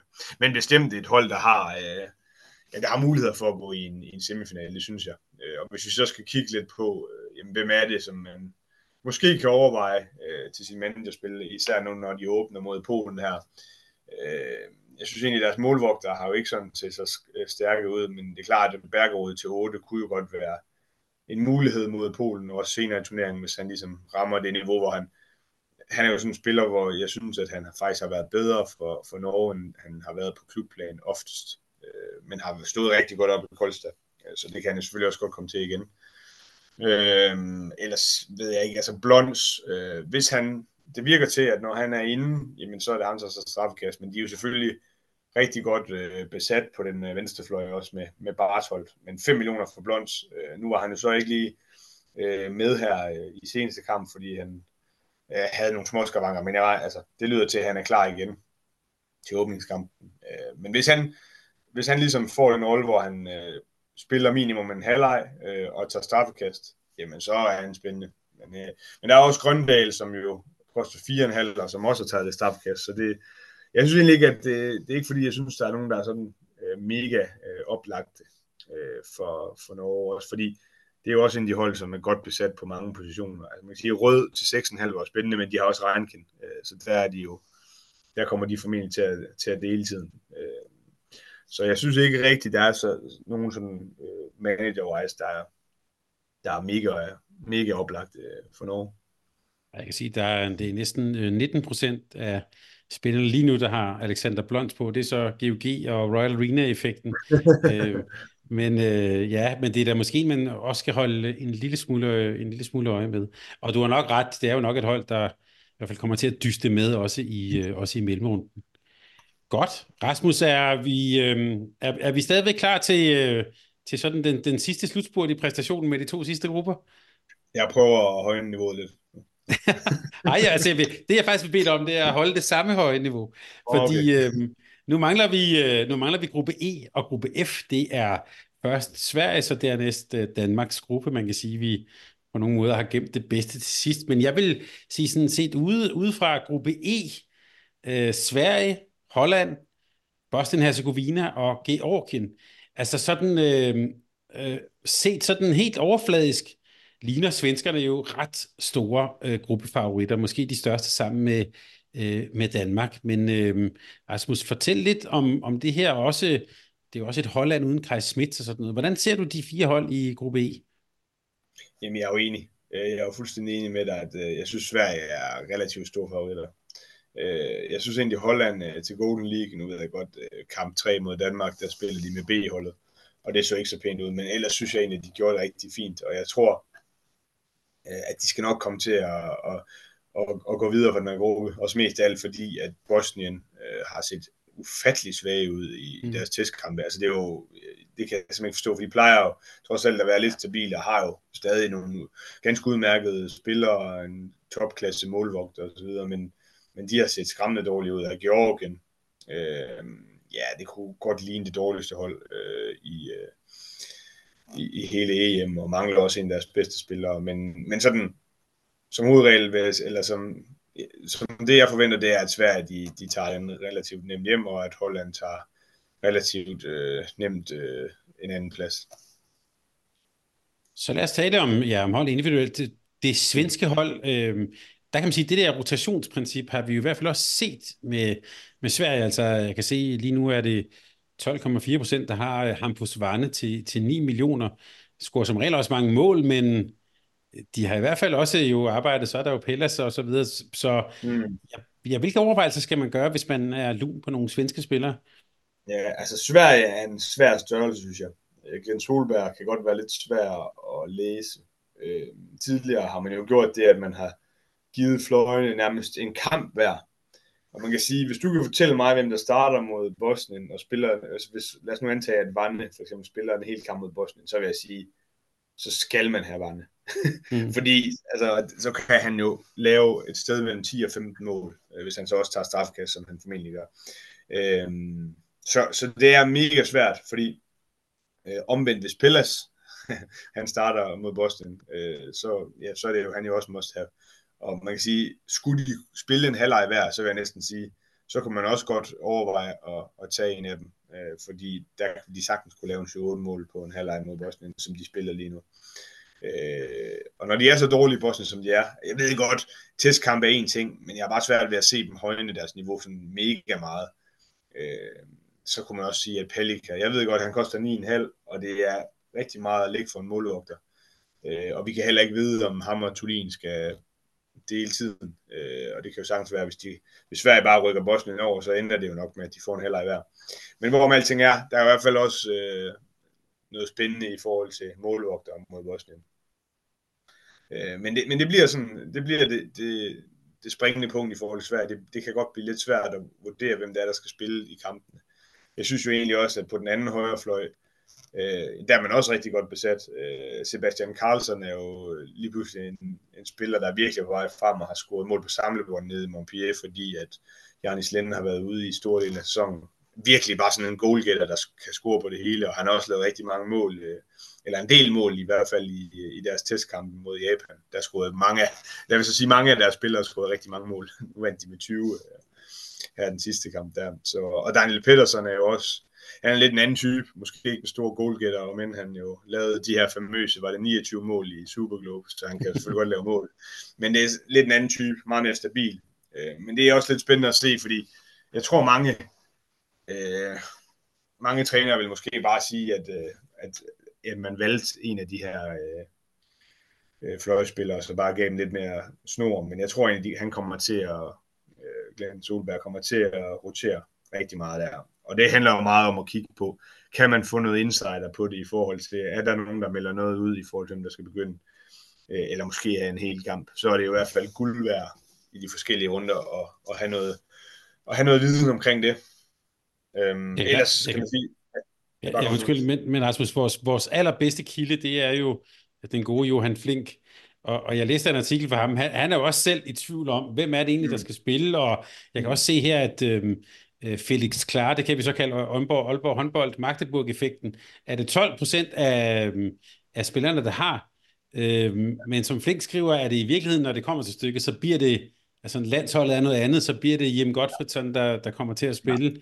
Ja. Øhm, et, et, en anden ting også, som, som kunne være, synes jeg, spændende, det er jo, at, at Solberg jo har taget stykket Andreas Nielsen mm. tilbage. Jo øh, en, en, en, en klassisk angrebsstreg, måske mm. en af de bedste i verden, som står til 4 millioner her. Men ja. får han lov at spille? Mm, ja, det, det bliver spændende. Det har i hvert fald været, tidligere været sådan, at Solberg har prioriteret øh, for fuld blæs øh, spillere, øh, der kan spille øh, i begge ender, altså tovejsspillere. Og der er der jo mange, der har argumenteret for, at det kan Andreas Nielsen også godt, for han har gjort det i Vestbrand. Men det er jo ikke, defensiven er i hvert fald ikke hans stærke side, men omvendt øh, kan man vinde rigtig meget på at bruge ham offensivt. Så det er jeg lidt spændt på at se, hvordan han vil, om, hvordan han vil gøre det, for jeg tænker ikke, man tager ikke Andreas Nielsen med, øh, hvis han ikke skal spille øh, så øh, han er også spændende til fire helt bestemt. Og så hvis vi lige skal tilbage til den, den svenske bagkæde, så synes jeg bare ikke, den er ret spændende, fordi igen, det, det er lidt det samme som med Frankrig og Spanien og sådan. Altså, de, de kommer til at rotere meget, tror jeg, øh, og spille bredt, og igen klar, jamen, hvis man har en kamp, hvor man ved, at han spiller øh, fuld, fuld spilletid, så er han virkelig spændende at tage. Øh, og omvendt, øh, vil også være kampe, hvor han ikke spiller så meget. Øh, fordi de er bare godt besat. Erik Johansson, Jim Gottfridsson, øh, Karls Bugård, øh, og også altså på højre bak ser det jo også rigtig godt ud. Øh, så, så jeg synes ikke, deres bagkæde er så spændende igen, fordi jeg tror, at rigtig mange af spillerne vil ligge på de der 3, 4, 5 mål. Øh, og dertil er de også bare for dyre i forhold til, det giver mening. Men måske, Rasmus, skal vi sige, Sverige, det, det er et hold, vi skal holde øje med. Selvfølgelig, de kommer helt sikkert til at komme langt, og Øh, også om der, om der viser sig nogle ting. Jeg, jeg tænker også sådan en, en ung mand som Karl Valinius jo koster kun 4 millioner. Øh, altså for han lov, måske øh, kan det blive et, et gennembrud. Det er nogle af dem, vi skal holde øje med i hvert fald. Øh, mm. Så bliver vi lidt klogere, men lurer mig, om det ikke øh, bliver Jim, der står med takstokken, når det gælder det til sidst. Det tror jeg. Ja, det tror jeg også. Og så øh, skal vi gå til de, de orange fra, fra, øh, fra Holland. Øhm, ja, altså øhm, kommer måske lidt skramlet ud af den her øh, Golden League. Øhm, er, er der nogle af dem, jeg kan se, øh, der er ret mange, der gerne vil have øh, Bart Ravensbergen på mål i, i, mm. i, i spillet her til, til, til 5,5? Ja, mm. hvad skal vi, er der nogen, vi skal kigge på på Holland? Ja, men det er der bestemt. Altså jeg vil sige, nu åbner de mod Georgien, hvor jeg ser, ser dem som rigtig store favoritter. Og jeg vil bare næsten gå så langt at sige, runde 1, Bart Ravensbergen, han er meget tæt på et must-have, øh, fordi han koster 5,5, og vi ved, øh, altså Arjan Versteinen, som er anvalget, øh, altså der, der formoder jeg bare, at Bart Ravensbergen, du kan næsten ikke finde nogen, hvor man er så sikker på, at han kommer til at spille tæt på 60 minutter. Og så møder de Georgien, hvor at de er kæmpe store favoritter. Så derfor vil jeg sige, at han er, han er ikke den bedste målvogter ved, øh, ved slutrunden, men han er meget stabil, og han har faktisk også en, en, en rigtig god igangsætter i forhold til udkast. Og sådan noget. Det kan også være en fordel der sidst. så jeg synes egentlig, øh, Holland er jo bare et hold, der spiller med kæmpe stor fart, øh, som du også var inde på. Øh, så jeg synes, han er meget svær at komme udenom i, i forhold til runde 1. Øh, men ellers, der er mange, der er stadig mange, rigtig mange dygtige spillere for, for Holland. Altså, man, hvis vi starter lidt med højre bakken, hvor Kai Smits er ude, så er, øh, hvad hedder det, Tim Jansen jo egentlig også ude. Øhm, så der er de jo lidt hårdt ramt, men de har stadig Nils Versteinen, og han koster kun 4 millioner, og han har gjort det rigtig, rigtig godt nede i Bundesliga den sæson. Øh, sådan en udpræget skytte, der er blevet udviklet ned på Flensborgs Akademi. Altså jeg synes, øh, han er en rigtig god spiller, og ham øh, tror jeg også, at øh, man virkelig bør øh, overveje grundigt i forhold til runde 1 øh, mod Georgien, fordi han kun koster 4 millioner. Jeg tror, han, øh, han er lidt af et skub i forhold til det. Øh, ellers er der jo selvfølgelig Danny Bayerns og Luke Steins, men øh, de koster henholdsvis 8 og 7,5. Jeg kan i hvert fald sige, at Luke Steins synes jeg ikke er spændende, øh, fordi han laver ikke så mange mål. Han laver en del assist, men, men, men det er ikke spændende. Danny Bynes kunne jeg godt forestille mig, øh, for eksempel med Georgien, kunne komme til at lave rigtig mange mål. Øh, så, så han er spændende. Øh, så er der Tenfelde øh, på, på, øh, øh, på venstre fløj, som koster 5,5 og tager straffekast, også en, en, øh, en spændende ung fløjspiller, øh, som også kunne komme til at lave en hel del kontramål mod Georgien. Og så på stregen Samir Beganen, som øh, koster 4,5. Øh, det, øh, han, han kunne også spille med Georgien. Det, det, det, jeg sådan vil sige med ham, det er, at, at han laver en del dumme udvisninger, sådan, så det trækker lidt ned for ham. Men, øh, men jeg synes egentlig, i, i runde 1, kan man sige, og i det hele taget, altså det hold, øh, også selvfølgelig når Sverige skal, skal møde øh, Georgien, så er, det, så er det oplagt at finde nogle af de spillere, der møder Georgien, øh, fordi at, at Georgien formentlig er i hvert fald en af de svageste hold. Jeg tror nu ikke, jeg tror godt, de kan, kan gøre det fint at være tæt på, i hvert fald mod Bosnien, men, men her i åbneren mod, øh, mod Holland, der tror jeg, de får det rigtig, rigtig svært, og derfor er det bare oplagt at kigge på nogle af de hollandske spillere. Stærkt, og jeg hører dig næsten sige øh, Bosnien, øh, Herzegovina og Georgien. Skal vi hoppe hen over dem, eller skal vi, er, der, er der et, et par, nej, altså, par små skal også møde, ting? Ja, jamen, de skal jo også møde hinanden, Thomas, jo. Mm. Øh, nej, men jeg synes, jeg, altså, Boston, jeg kan ikke helt forstå, hvorfor de, de har set så svage ud i, i testkampene, for jeg synes egentlig, at normalt er de altså et ganske udmærket hold, selvfølgelig, ligesom så mange af de andre øh, hold fra Balkan, altid øh, stærkest hjemme, men altså Benjamin, Benjamin Budic på mål til 4,5, det, altså når, han, når de møder Georgien, Bosnien, så synes jeg i hvert fald, at han sagtens kunne være oplagt. Så er det jo Marko Panic øh, i bagkæden til 5,5. Han tager også straffe og har lavet mange mål her i testkampen. Og øh, hvad er det nu, der er med ham? Han er jo lidt speciel, Thomas. Kan du huske, hvad der er med ham? Nej, nej. han skyder med begge hænder. Øh, så øh, så det, det er lidt spændende, hvor de placerer ham i bagkæden. Øh, men, øh, men i hvert fald øh, en, en god spiller, som også kan komme til at lave en hel del mål. Øh, og så Øh, Senjamin Bulic på stregen til 4,5 øh, har også... Øh, han har faktisk ikke været ret god i de her testkampe, i hvert fald ikke målmæssigt, kunne jeg se. Men øh, i de tre kampe, han spillede i kvalifikationen, der laver han 7, 7 og 5 mål. Så han er jo en spiller også, de søger rigtig meget, øh, og normalvis meget afslutningssikker. Så igen, han vil også være en, en spiller, man kunne overveje øh, mod Georgien. Og, øh, og hvis vi så bare skal op til Georgien, jamen så, altså, vi snakker jo også lidt om, at det er et hold, som måske det dårligste, men de slår Ungarn på udebane i kvalifikationen. Det var sådan et, et lidt et ungarsk B-hold, øh, hvor, hvor de ikke havde noget at spille for, men det var så det, som sætter Georgien videre i forhold til den her øh, øh, tabel i, øh, på de bedste træer. Men de taber også kun med en mod Schweiz hjemme. Øh, så det er et fint hold, øh, men ikke, ikke noget tophold. Altså den helt store stjerne, det er jo ham her, nu skal jeg se, om jeg kan udtale det rigtigt, men han hedder, han hedder Georgi Chokrabatse mm. øh, til 8,5, og øh, han, lavede, han lavede 47 mål på 6 kampe i kvalifikationen.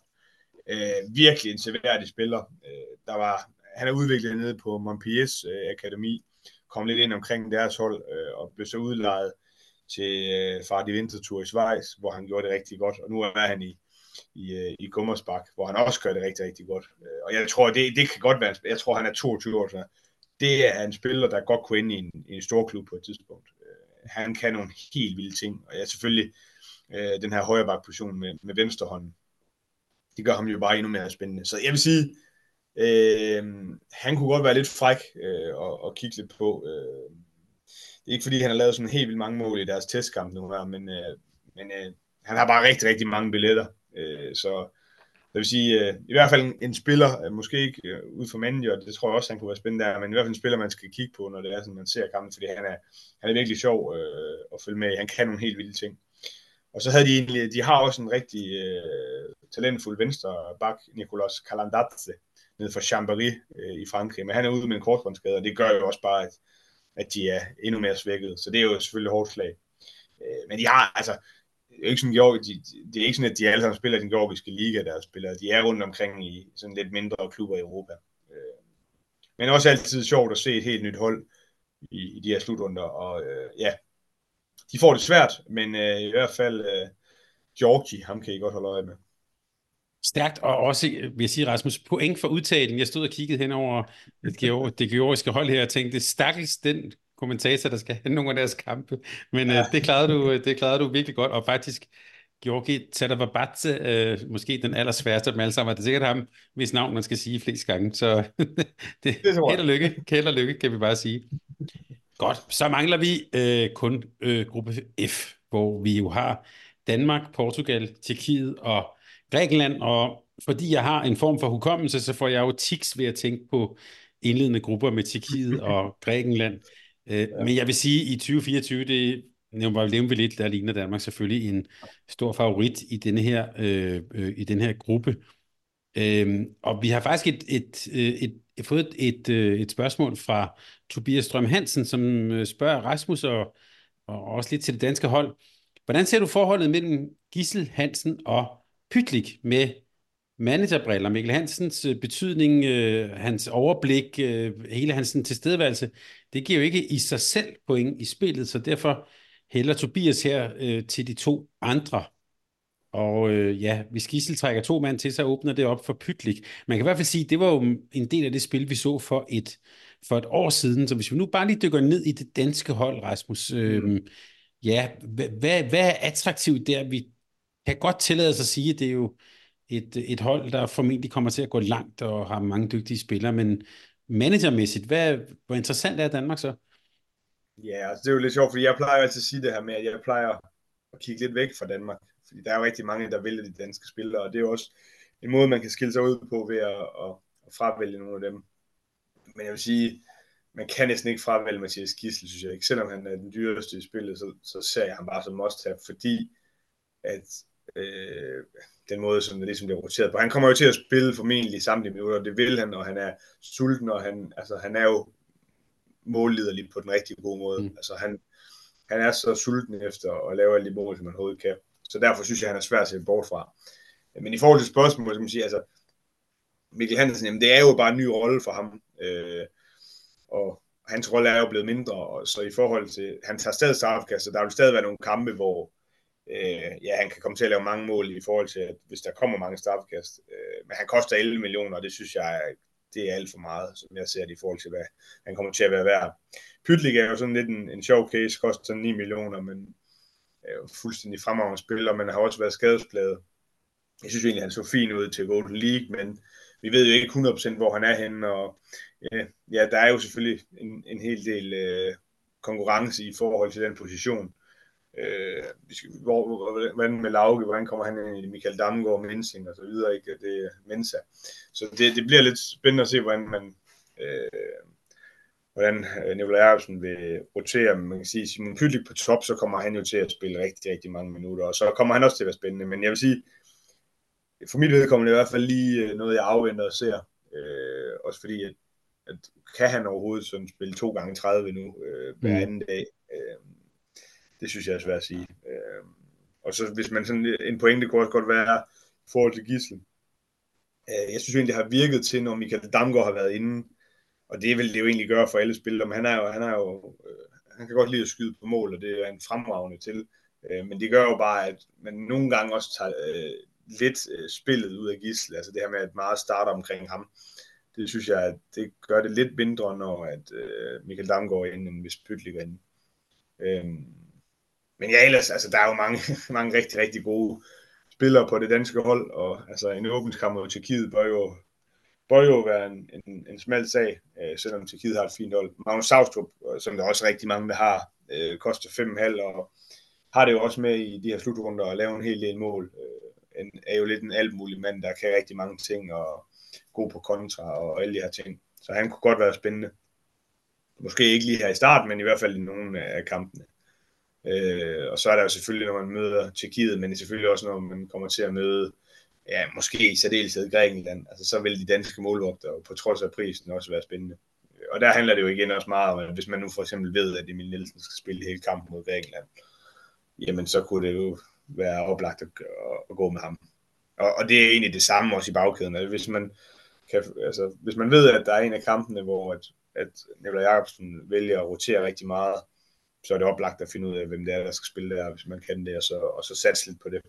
Øh, for jeg tror egentlig, det, det så vi også i dag, øh, i dag mod Holland, eller i, i Golden League mod Holland, at det, det er jo næsten lige meget, hvem der spiller i den danske bagkæde, så bliver der lavet mange mål. Mm. Bare lige øh, til det med målmændene, altså sådan umiddelbart øh, Emil Nielsens rolle, øh, mm.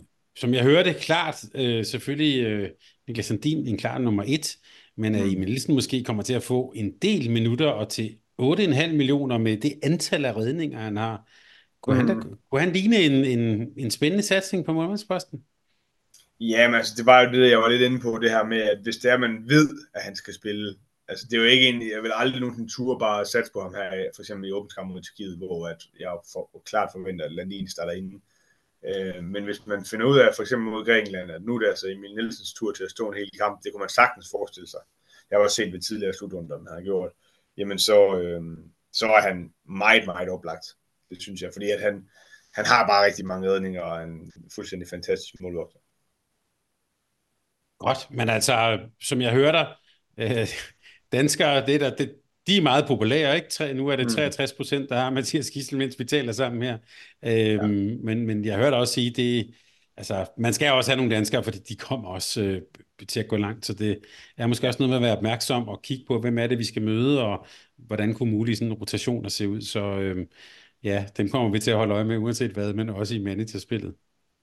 Og Rasmus, så nævnte du, da vi startede, øh, der nævnte du en ung mand, der hedder ja, eller bliver kaldt øh, Kiko Costa fra Portugal, som det er den sidste af de der sådan, øh, i hvert fald sådan, øh, af de der top tre spillere, du nævnte i indledningen, som mm. vi endnu ikke har talt om.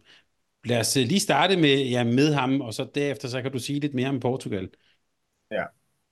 Nej, men altså, han er jo en af verdens allermest spændende spillere, vil jeg sige. Gigantisk potentiale. Øh, jamen, ja, nu er han vel blevet 18 år, men han er jo stadig, altså, det er jo lige siden han har været 15-16 år, han jo været en af dem, man sådan for alvor kigger på, og som har præsteret stort. Øh, venstrehåndet, ufattelig meget gå på mod, øh, kan lidt af det hele offensivt. Øh, det går ikke ret meget op, og det er jo egentlig også igen en fordel i managerspillet. Øh, men igen, jeg håber jo lidt for ham og for Portugal øh, på, at han ligesom kan, kan få det her sådan for alvor, det her gennembrud øh, ved en slutrunde, øh, og kan bære og det lyder jo helt vildt, at man skal kunne det som 18-årig, men kan bære det her Portugal hold offensivt i hvert fald. Øh, og ja, altså igen, vi var lidt inde på det, men øh, altså tager han straffe, som han gjorde mod Tyskland, hvor han lavede 3 på 3, så, er, det, så er han i hvert fald meget, meget tæt på et must-have øh, i åbningskampen mod Grækenland, fordi så kan han jo øh, formentlig komme til at lave omkring 10 mål. Mm. Øh, og Portugal i det hele, det, jeg, jeg synes jo egentlig, at øh, det er lidt svært at finde ud af Portugal, hvor de står øh, jeg har jo selv øh, skrevet på X, at, at, øh, at de godt kunne være en af dem, der blev en stor, eller der blev en skuffelse. Øh, og det er egentlig på grund af Tjekkiet. Jeg synes egentlig, at Tjekkiet øh, har en, en god startsyver, og har også en, øh, på målmandsposten, som er bare vigtigt. Der er de stærkere end, øh, end Portugal.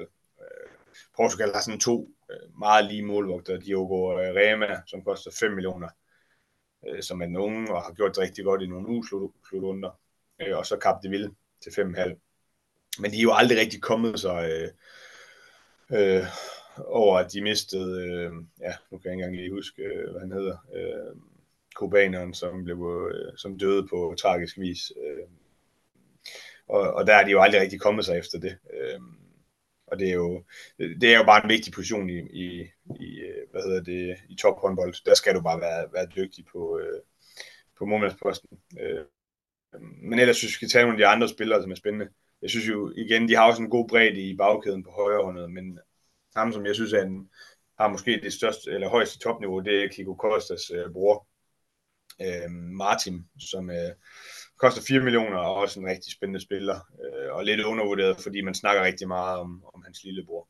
Øh, øh, og ellers øh, en anden spiller, som jeg synes kunne, kunne give god mening, det er Luis Frate, som jo i og med, at han har fået et større ansvar øh, i, i Barcelona øh, i den her sæson, efter de sendte øh, Fabregas til, til Vestbrem, så, øh, så synes jeg egentlig, at han har gjort det rigtig, rigtig godt, og til 4 millioner, jeg tror faktisk, øh, også nu når Iturritz ikke er med, jeg tror, han kommer til at kunne lave rigtig mange mål, øh, Luis Frade.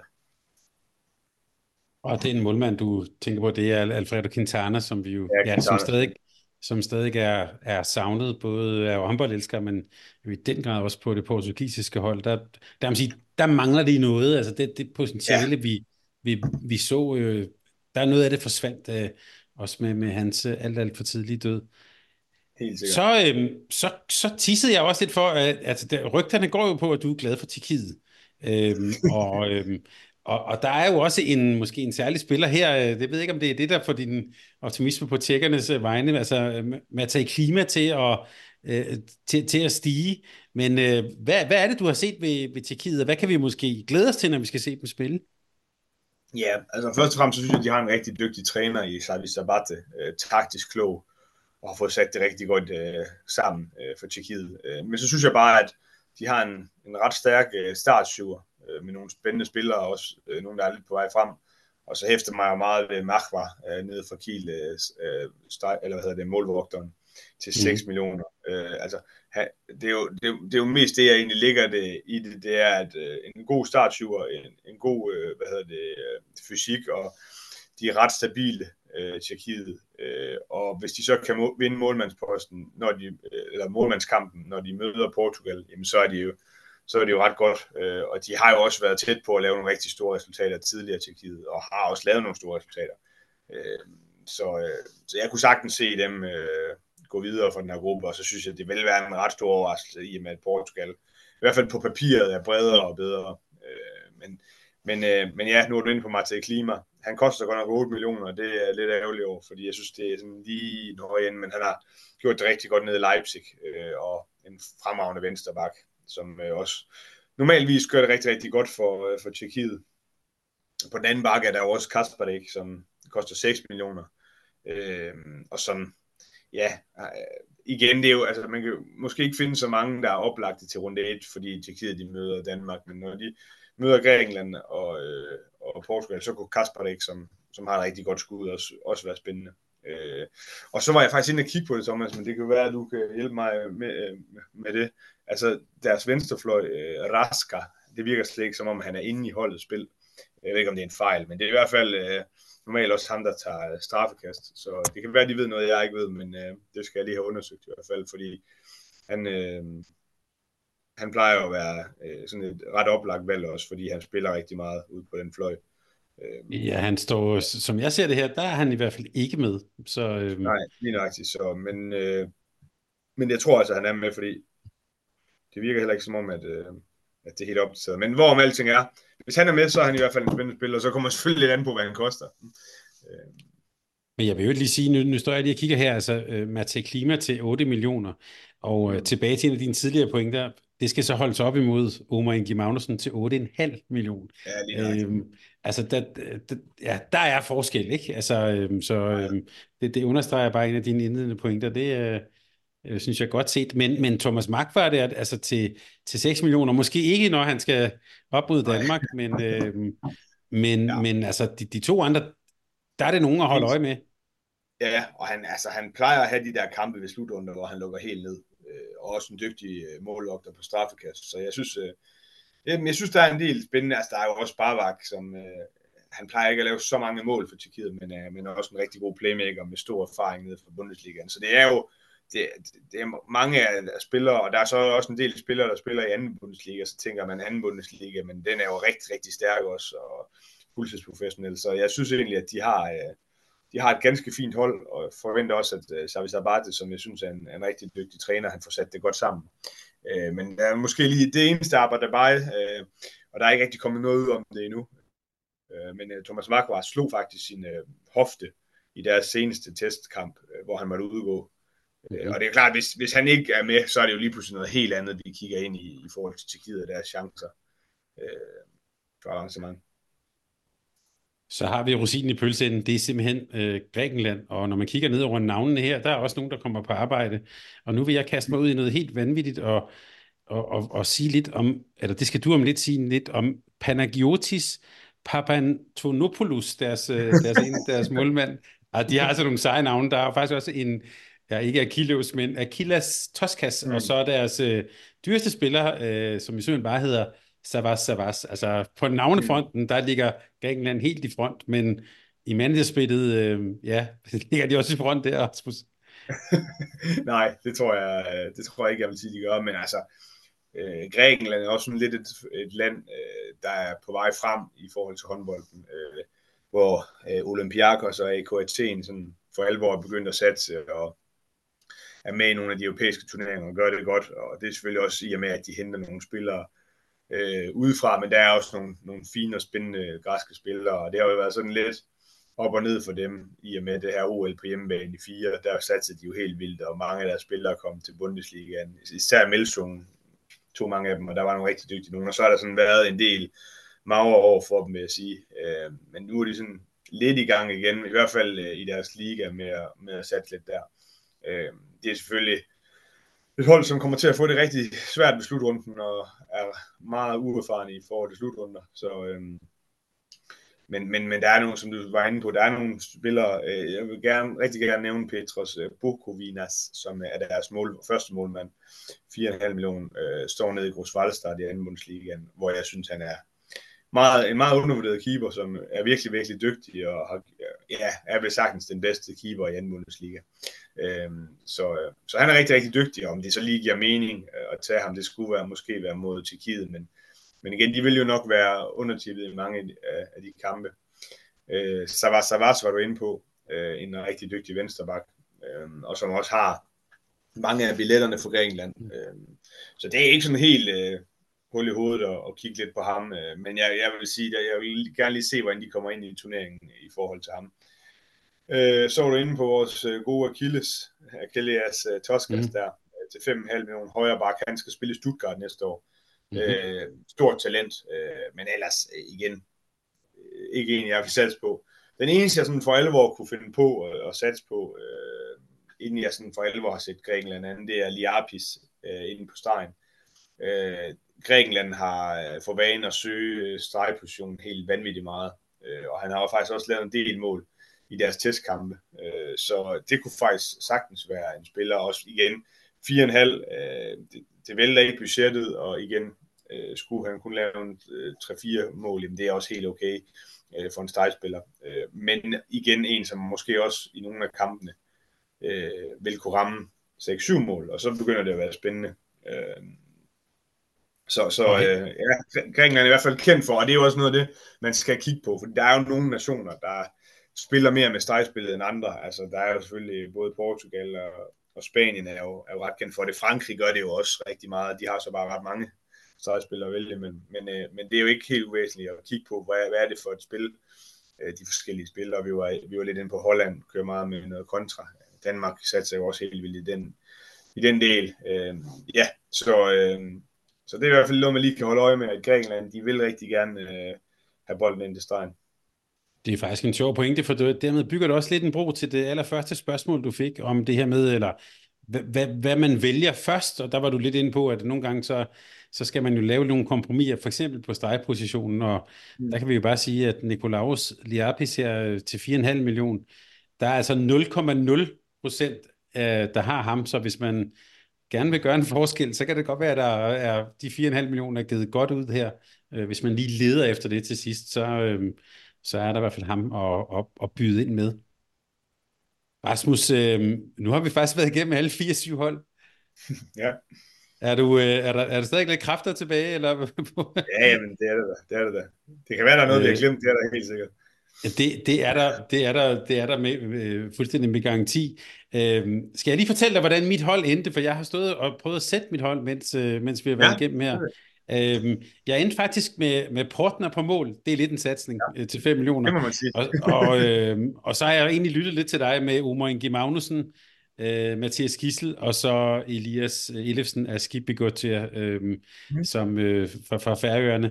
Og så øh, synes jeg, at øh, dit, dit bud med Sipsak på, øh, fra Polen på stregen, straffeskytte for PSG til 5,5, måske meget godt givet ud. Og så øh, Kastening, ham har jeg faktisk set live i år, synes jeg, øh, øh, for Tyskland, øh, og hvis han også skyder straffe, spændende. Og så selvfølgelig, øh, så går jeg totalt færøerne på den med Hakon Ataikum også, øh, øh, fløjspilleren. Men vi kan så også bare sige til noget af det første, det er jo, det jeg så også lægger op til her, det er måske også et hold, hvor der skal skiftes lidt ud undervejs. Så, øh, så får jeg så problemer lidt senere hen. Øh, men øh, måske, måske er det sådan her, at det bliver. Øh, jeg laver det sikkert om et par gange inden, eller også skal jeg have otte hold ligesom dig. Øh, ja. Og Rasmus, så er det måske værd at sige til sidst her, at øh, Øh, ja, jeg har skrevet her, at vi jo efterhånden har fået bevis for, at vi har de klogeste lyttere øh, i vores øh, seneste øh, pulje her. Der kan vi bare sige, top 10 i Mediano håndbolds pulje, det var også nogle af dem, der lå allerøverst i, i hele spillet. Og øh, det er jo en af de store øh, glæder, det her med, at, vi, at man kan dyste mod hinanden i forskellige miniligaer i holdet.dk. Vi har denne her gang oprettet en miniliga, som bærer det mundrette navn Mediano håndbold. EM 2024, det er til at huske. Der er allerede en del deltagere derinde, mens vi taler sammen her. Men øh, skynd dig ind. Vi skal nok lægge et link til, til, øh, til miniligaen også, og så kan du være med til at dyste mod alle os andre. Og som jeg plejer at sige, det mindste man kan gøre, det er i hvert fald at ligge bedre end mig derinde. Rasmus kan være svær at, at hente. Hvad gør du? Tilmelder du et af dine hold til den gruppe, eller? Ja, og det plejer altid at være det, der går dårligst, det hold, jeg tilmelder. ja, ja, det, det siger du godt nok. Ja. det er godt, men øh, jeg, jeg, jeg, altså bare roligt, jeg skal nok prøve at hente dig på et eller andet tidspunkt. øhm, Rasmus, øh, jeg, tror ikke, jeg tror ikke, vi kan, vi kan, vi kan nok ikke øh, drive mere tid af, af, af lytternes tid her. Vi har allerede brugt godt tid, men det har delt også været godt. På højt niveau, som jeg sagde. Rasmus, tak fordi du vil være med her. Selv tak, Thomas. Og øh, der vil bare sige, nu kan vi næsten ikke vente med at komme i gang, men mens vi taler sammen her, så er der øh, over, over to døgn til det begynder, Rasmus. Det bliver lange to døgn. ja, det er rigtigt. Men når det så er sket, så er der kampe hele tiden. Hvad gør du egentlig? Har du øh, to-tre skærme kørende, eller hvad, hvad, hvad, er din, øh, hvad er din taktik? Jamen, jeg plejer jo egentlig at se alt det, der er. Så det afhænger jo lidt af, hvor mange kampe, der er i gang samtidig. Mm. Øh, altså, der er jo nogen, der siger der med, at man kan ikke rigtig følge med i mere end et par stykker, og det, det synes jeg egentlig godt, jeg kan, men det er, det er jo også lidt afhængigt af, hvad det er for nogle kampe. Øh, der kører, fordi man kan sige, jeg har jo, plejer at have sådan en, en kamp, hvor jeg sådan ligesom har hovedfokus på den, og så er der en to-tre andre kampe, alt, alt afhængig af, hvor mange kampe der er, som jeg sådan ligesom kigger lidt ind i øh, efterfølgende. Og så er der sådan noget med, så hvis der er et eller andet, en sekvens, så går jeg ind og ser det senere igen. Øh, så det, der, der, der altså januar er lidt voldsomt for mig, hvad det angår. Jeg vil også bare sige til jer alle sammen, øh, hvis I ikke gør det, så husk at gå ind og følge Rasmus på, øh, ikke mindst på X. Der er, du er ret god også til at retweete andre gode ting og sådan noget, og der plejer altså altid at være nogen, der lægger gode klip op, og man kan sige meget med, at der sker altid noget, noget sjovt, eller noget, et eller andet, noget, noget, noget finurligt, så det skal vi også følge med i.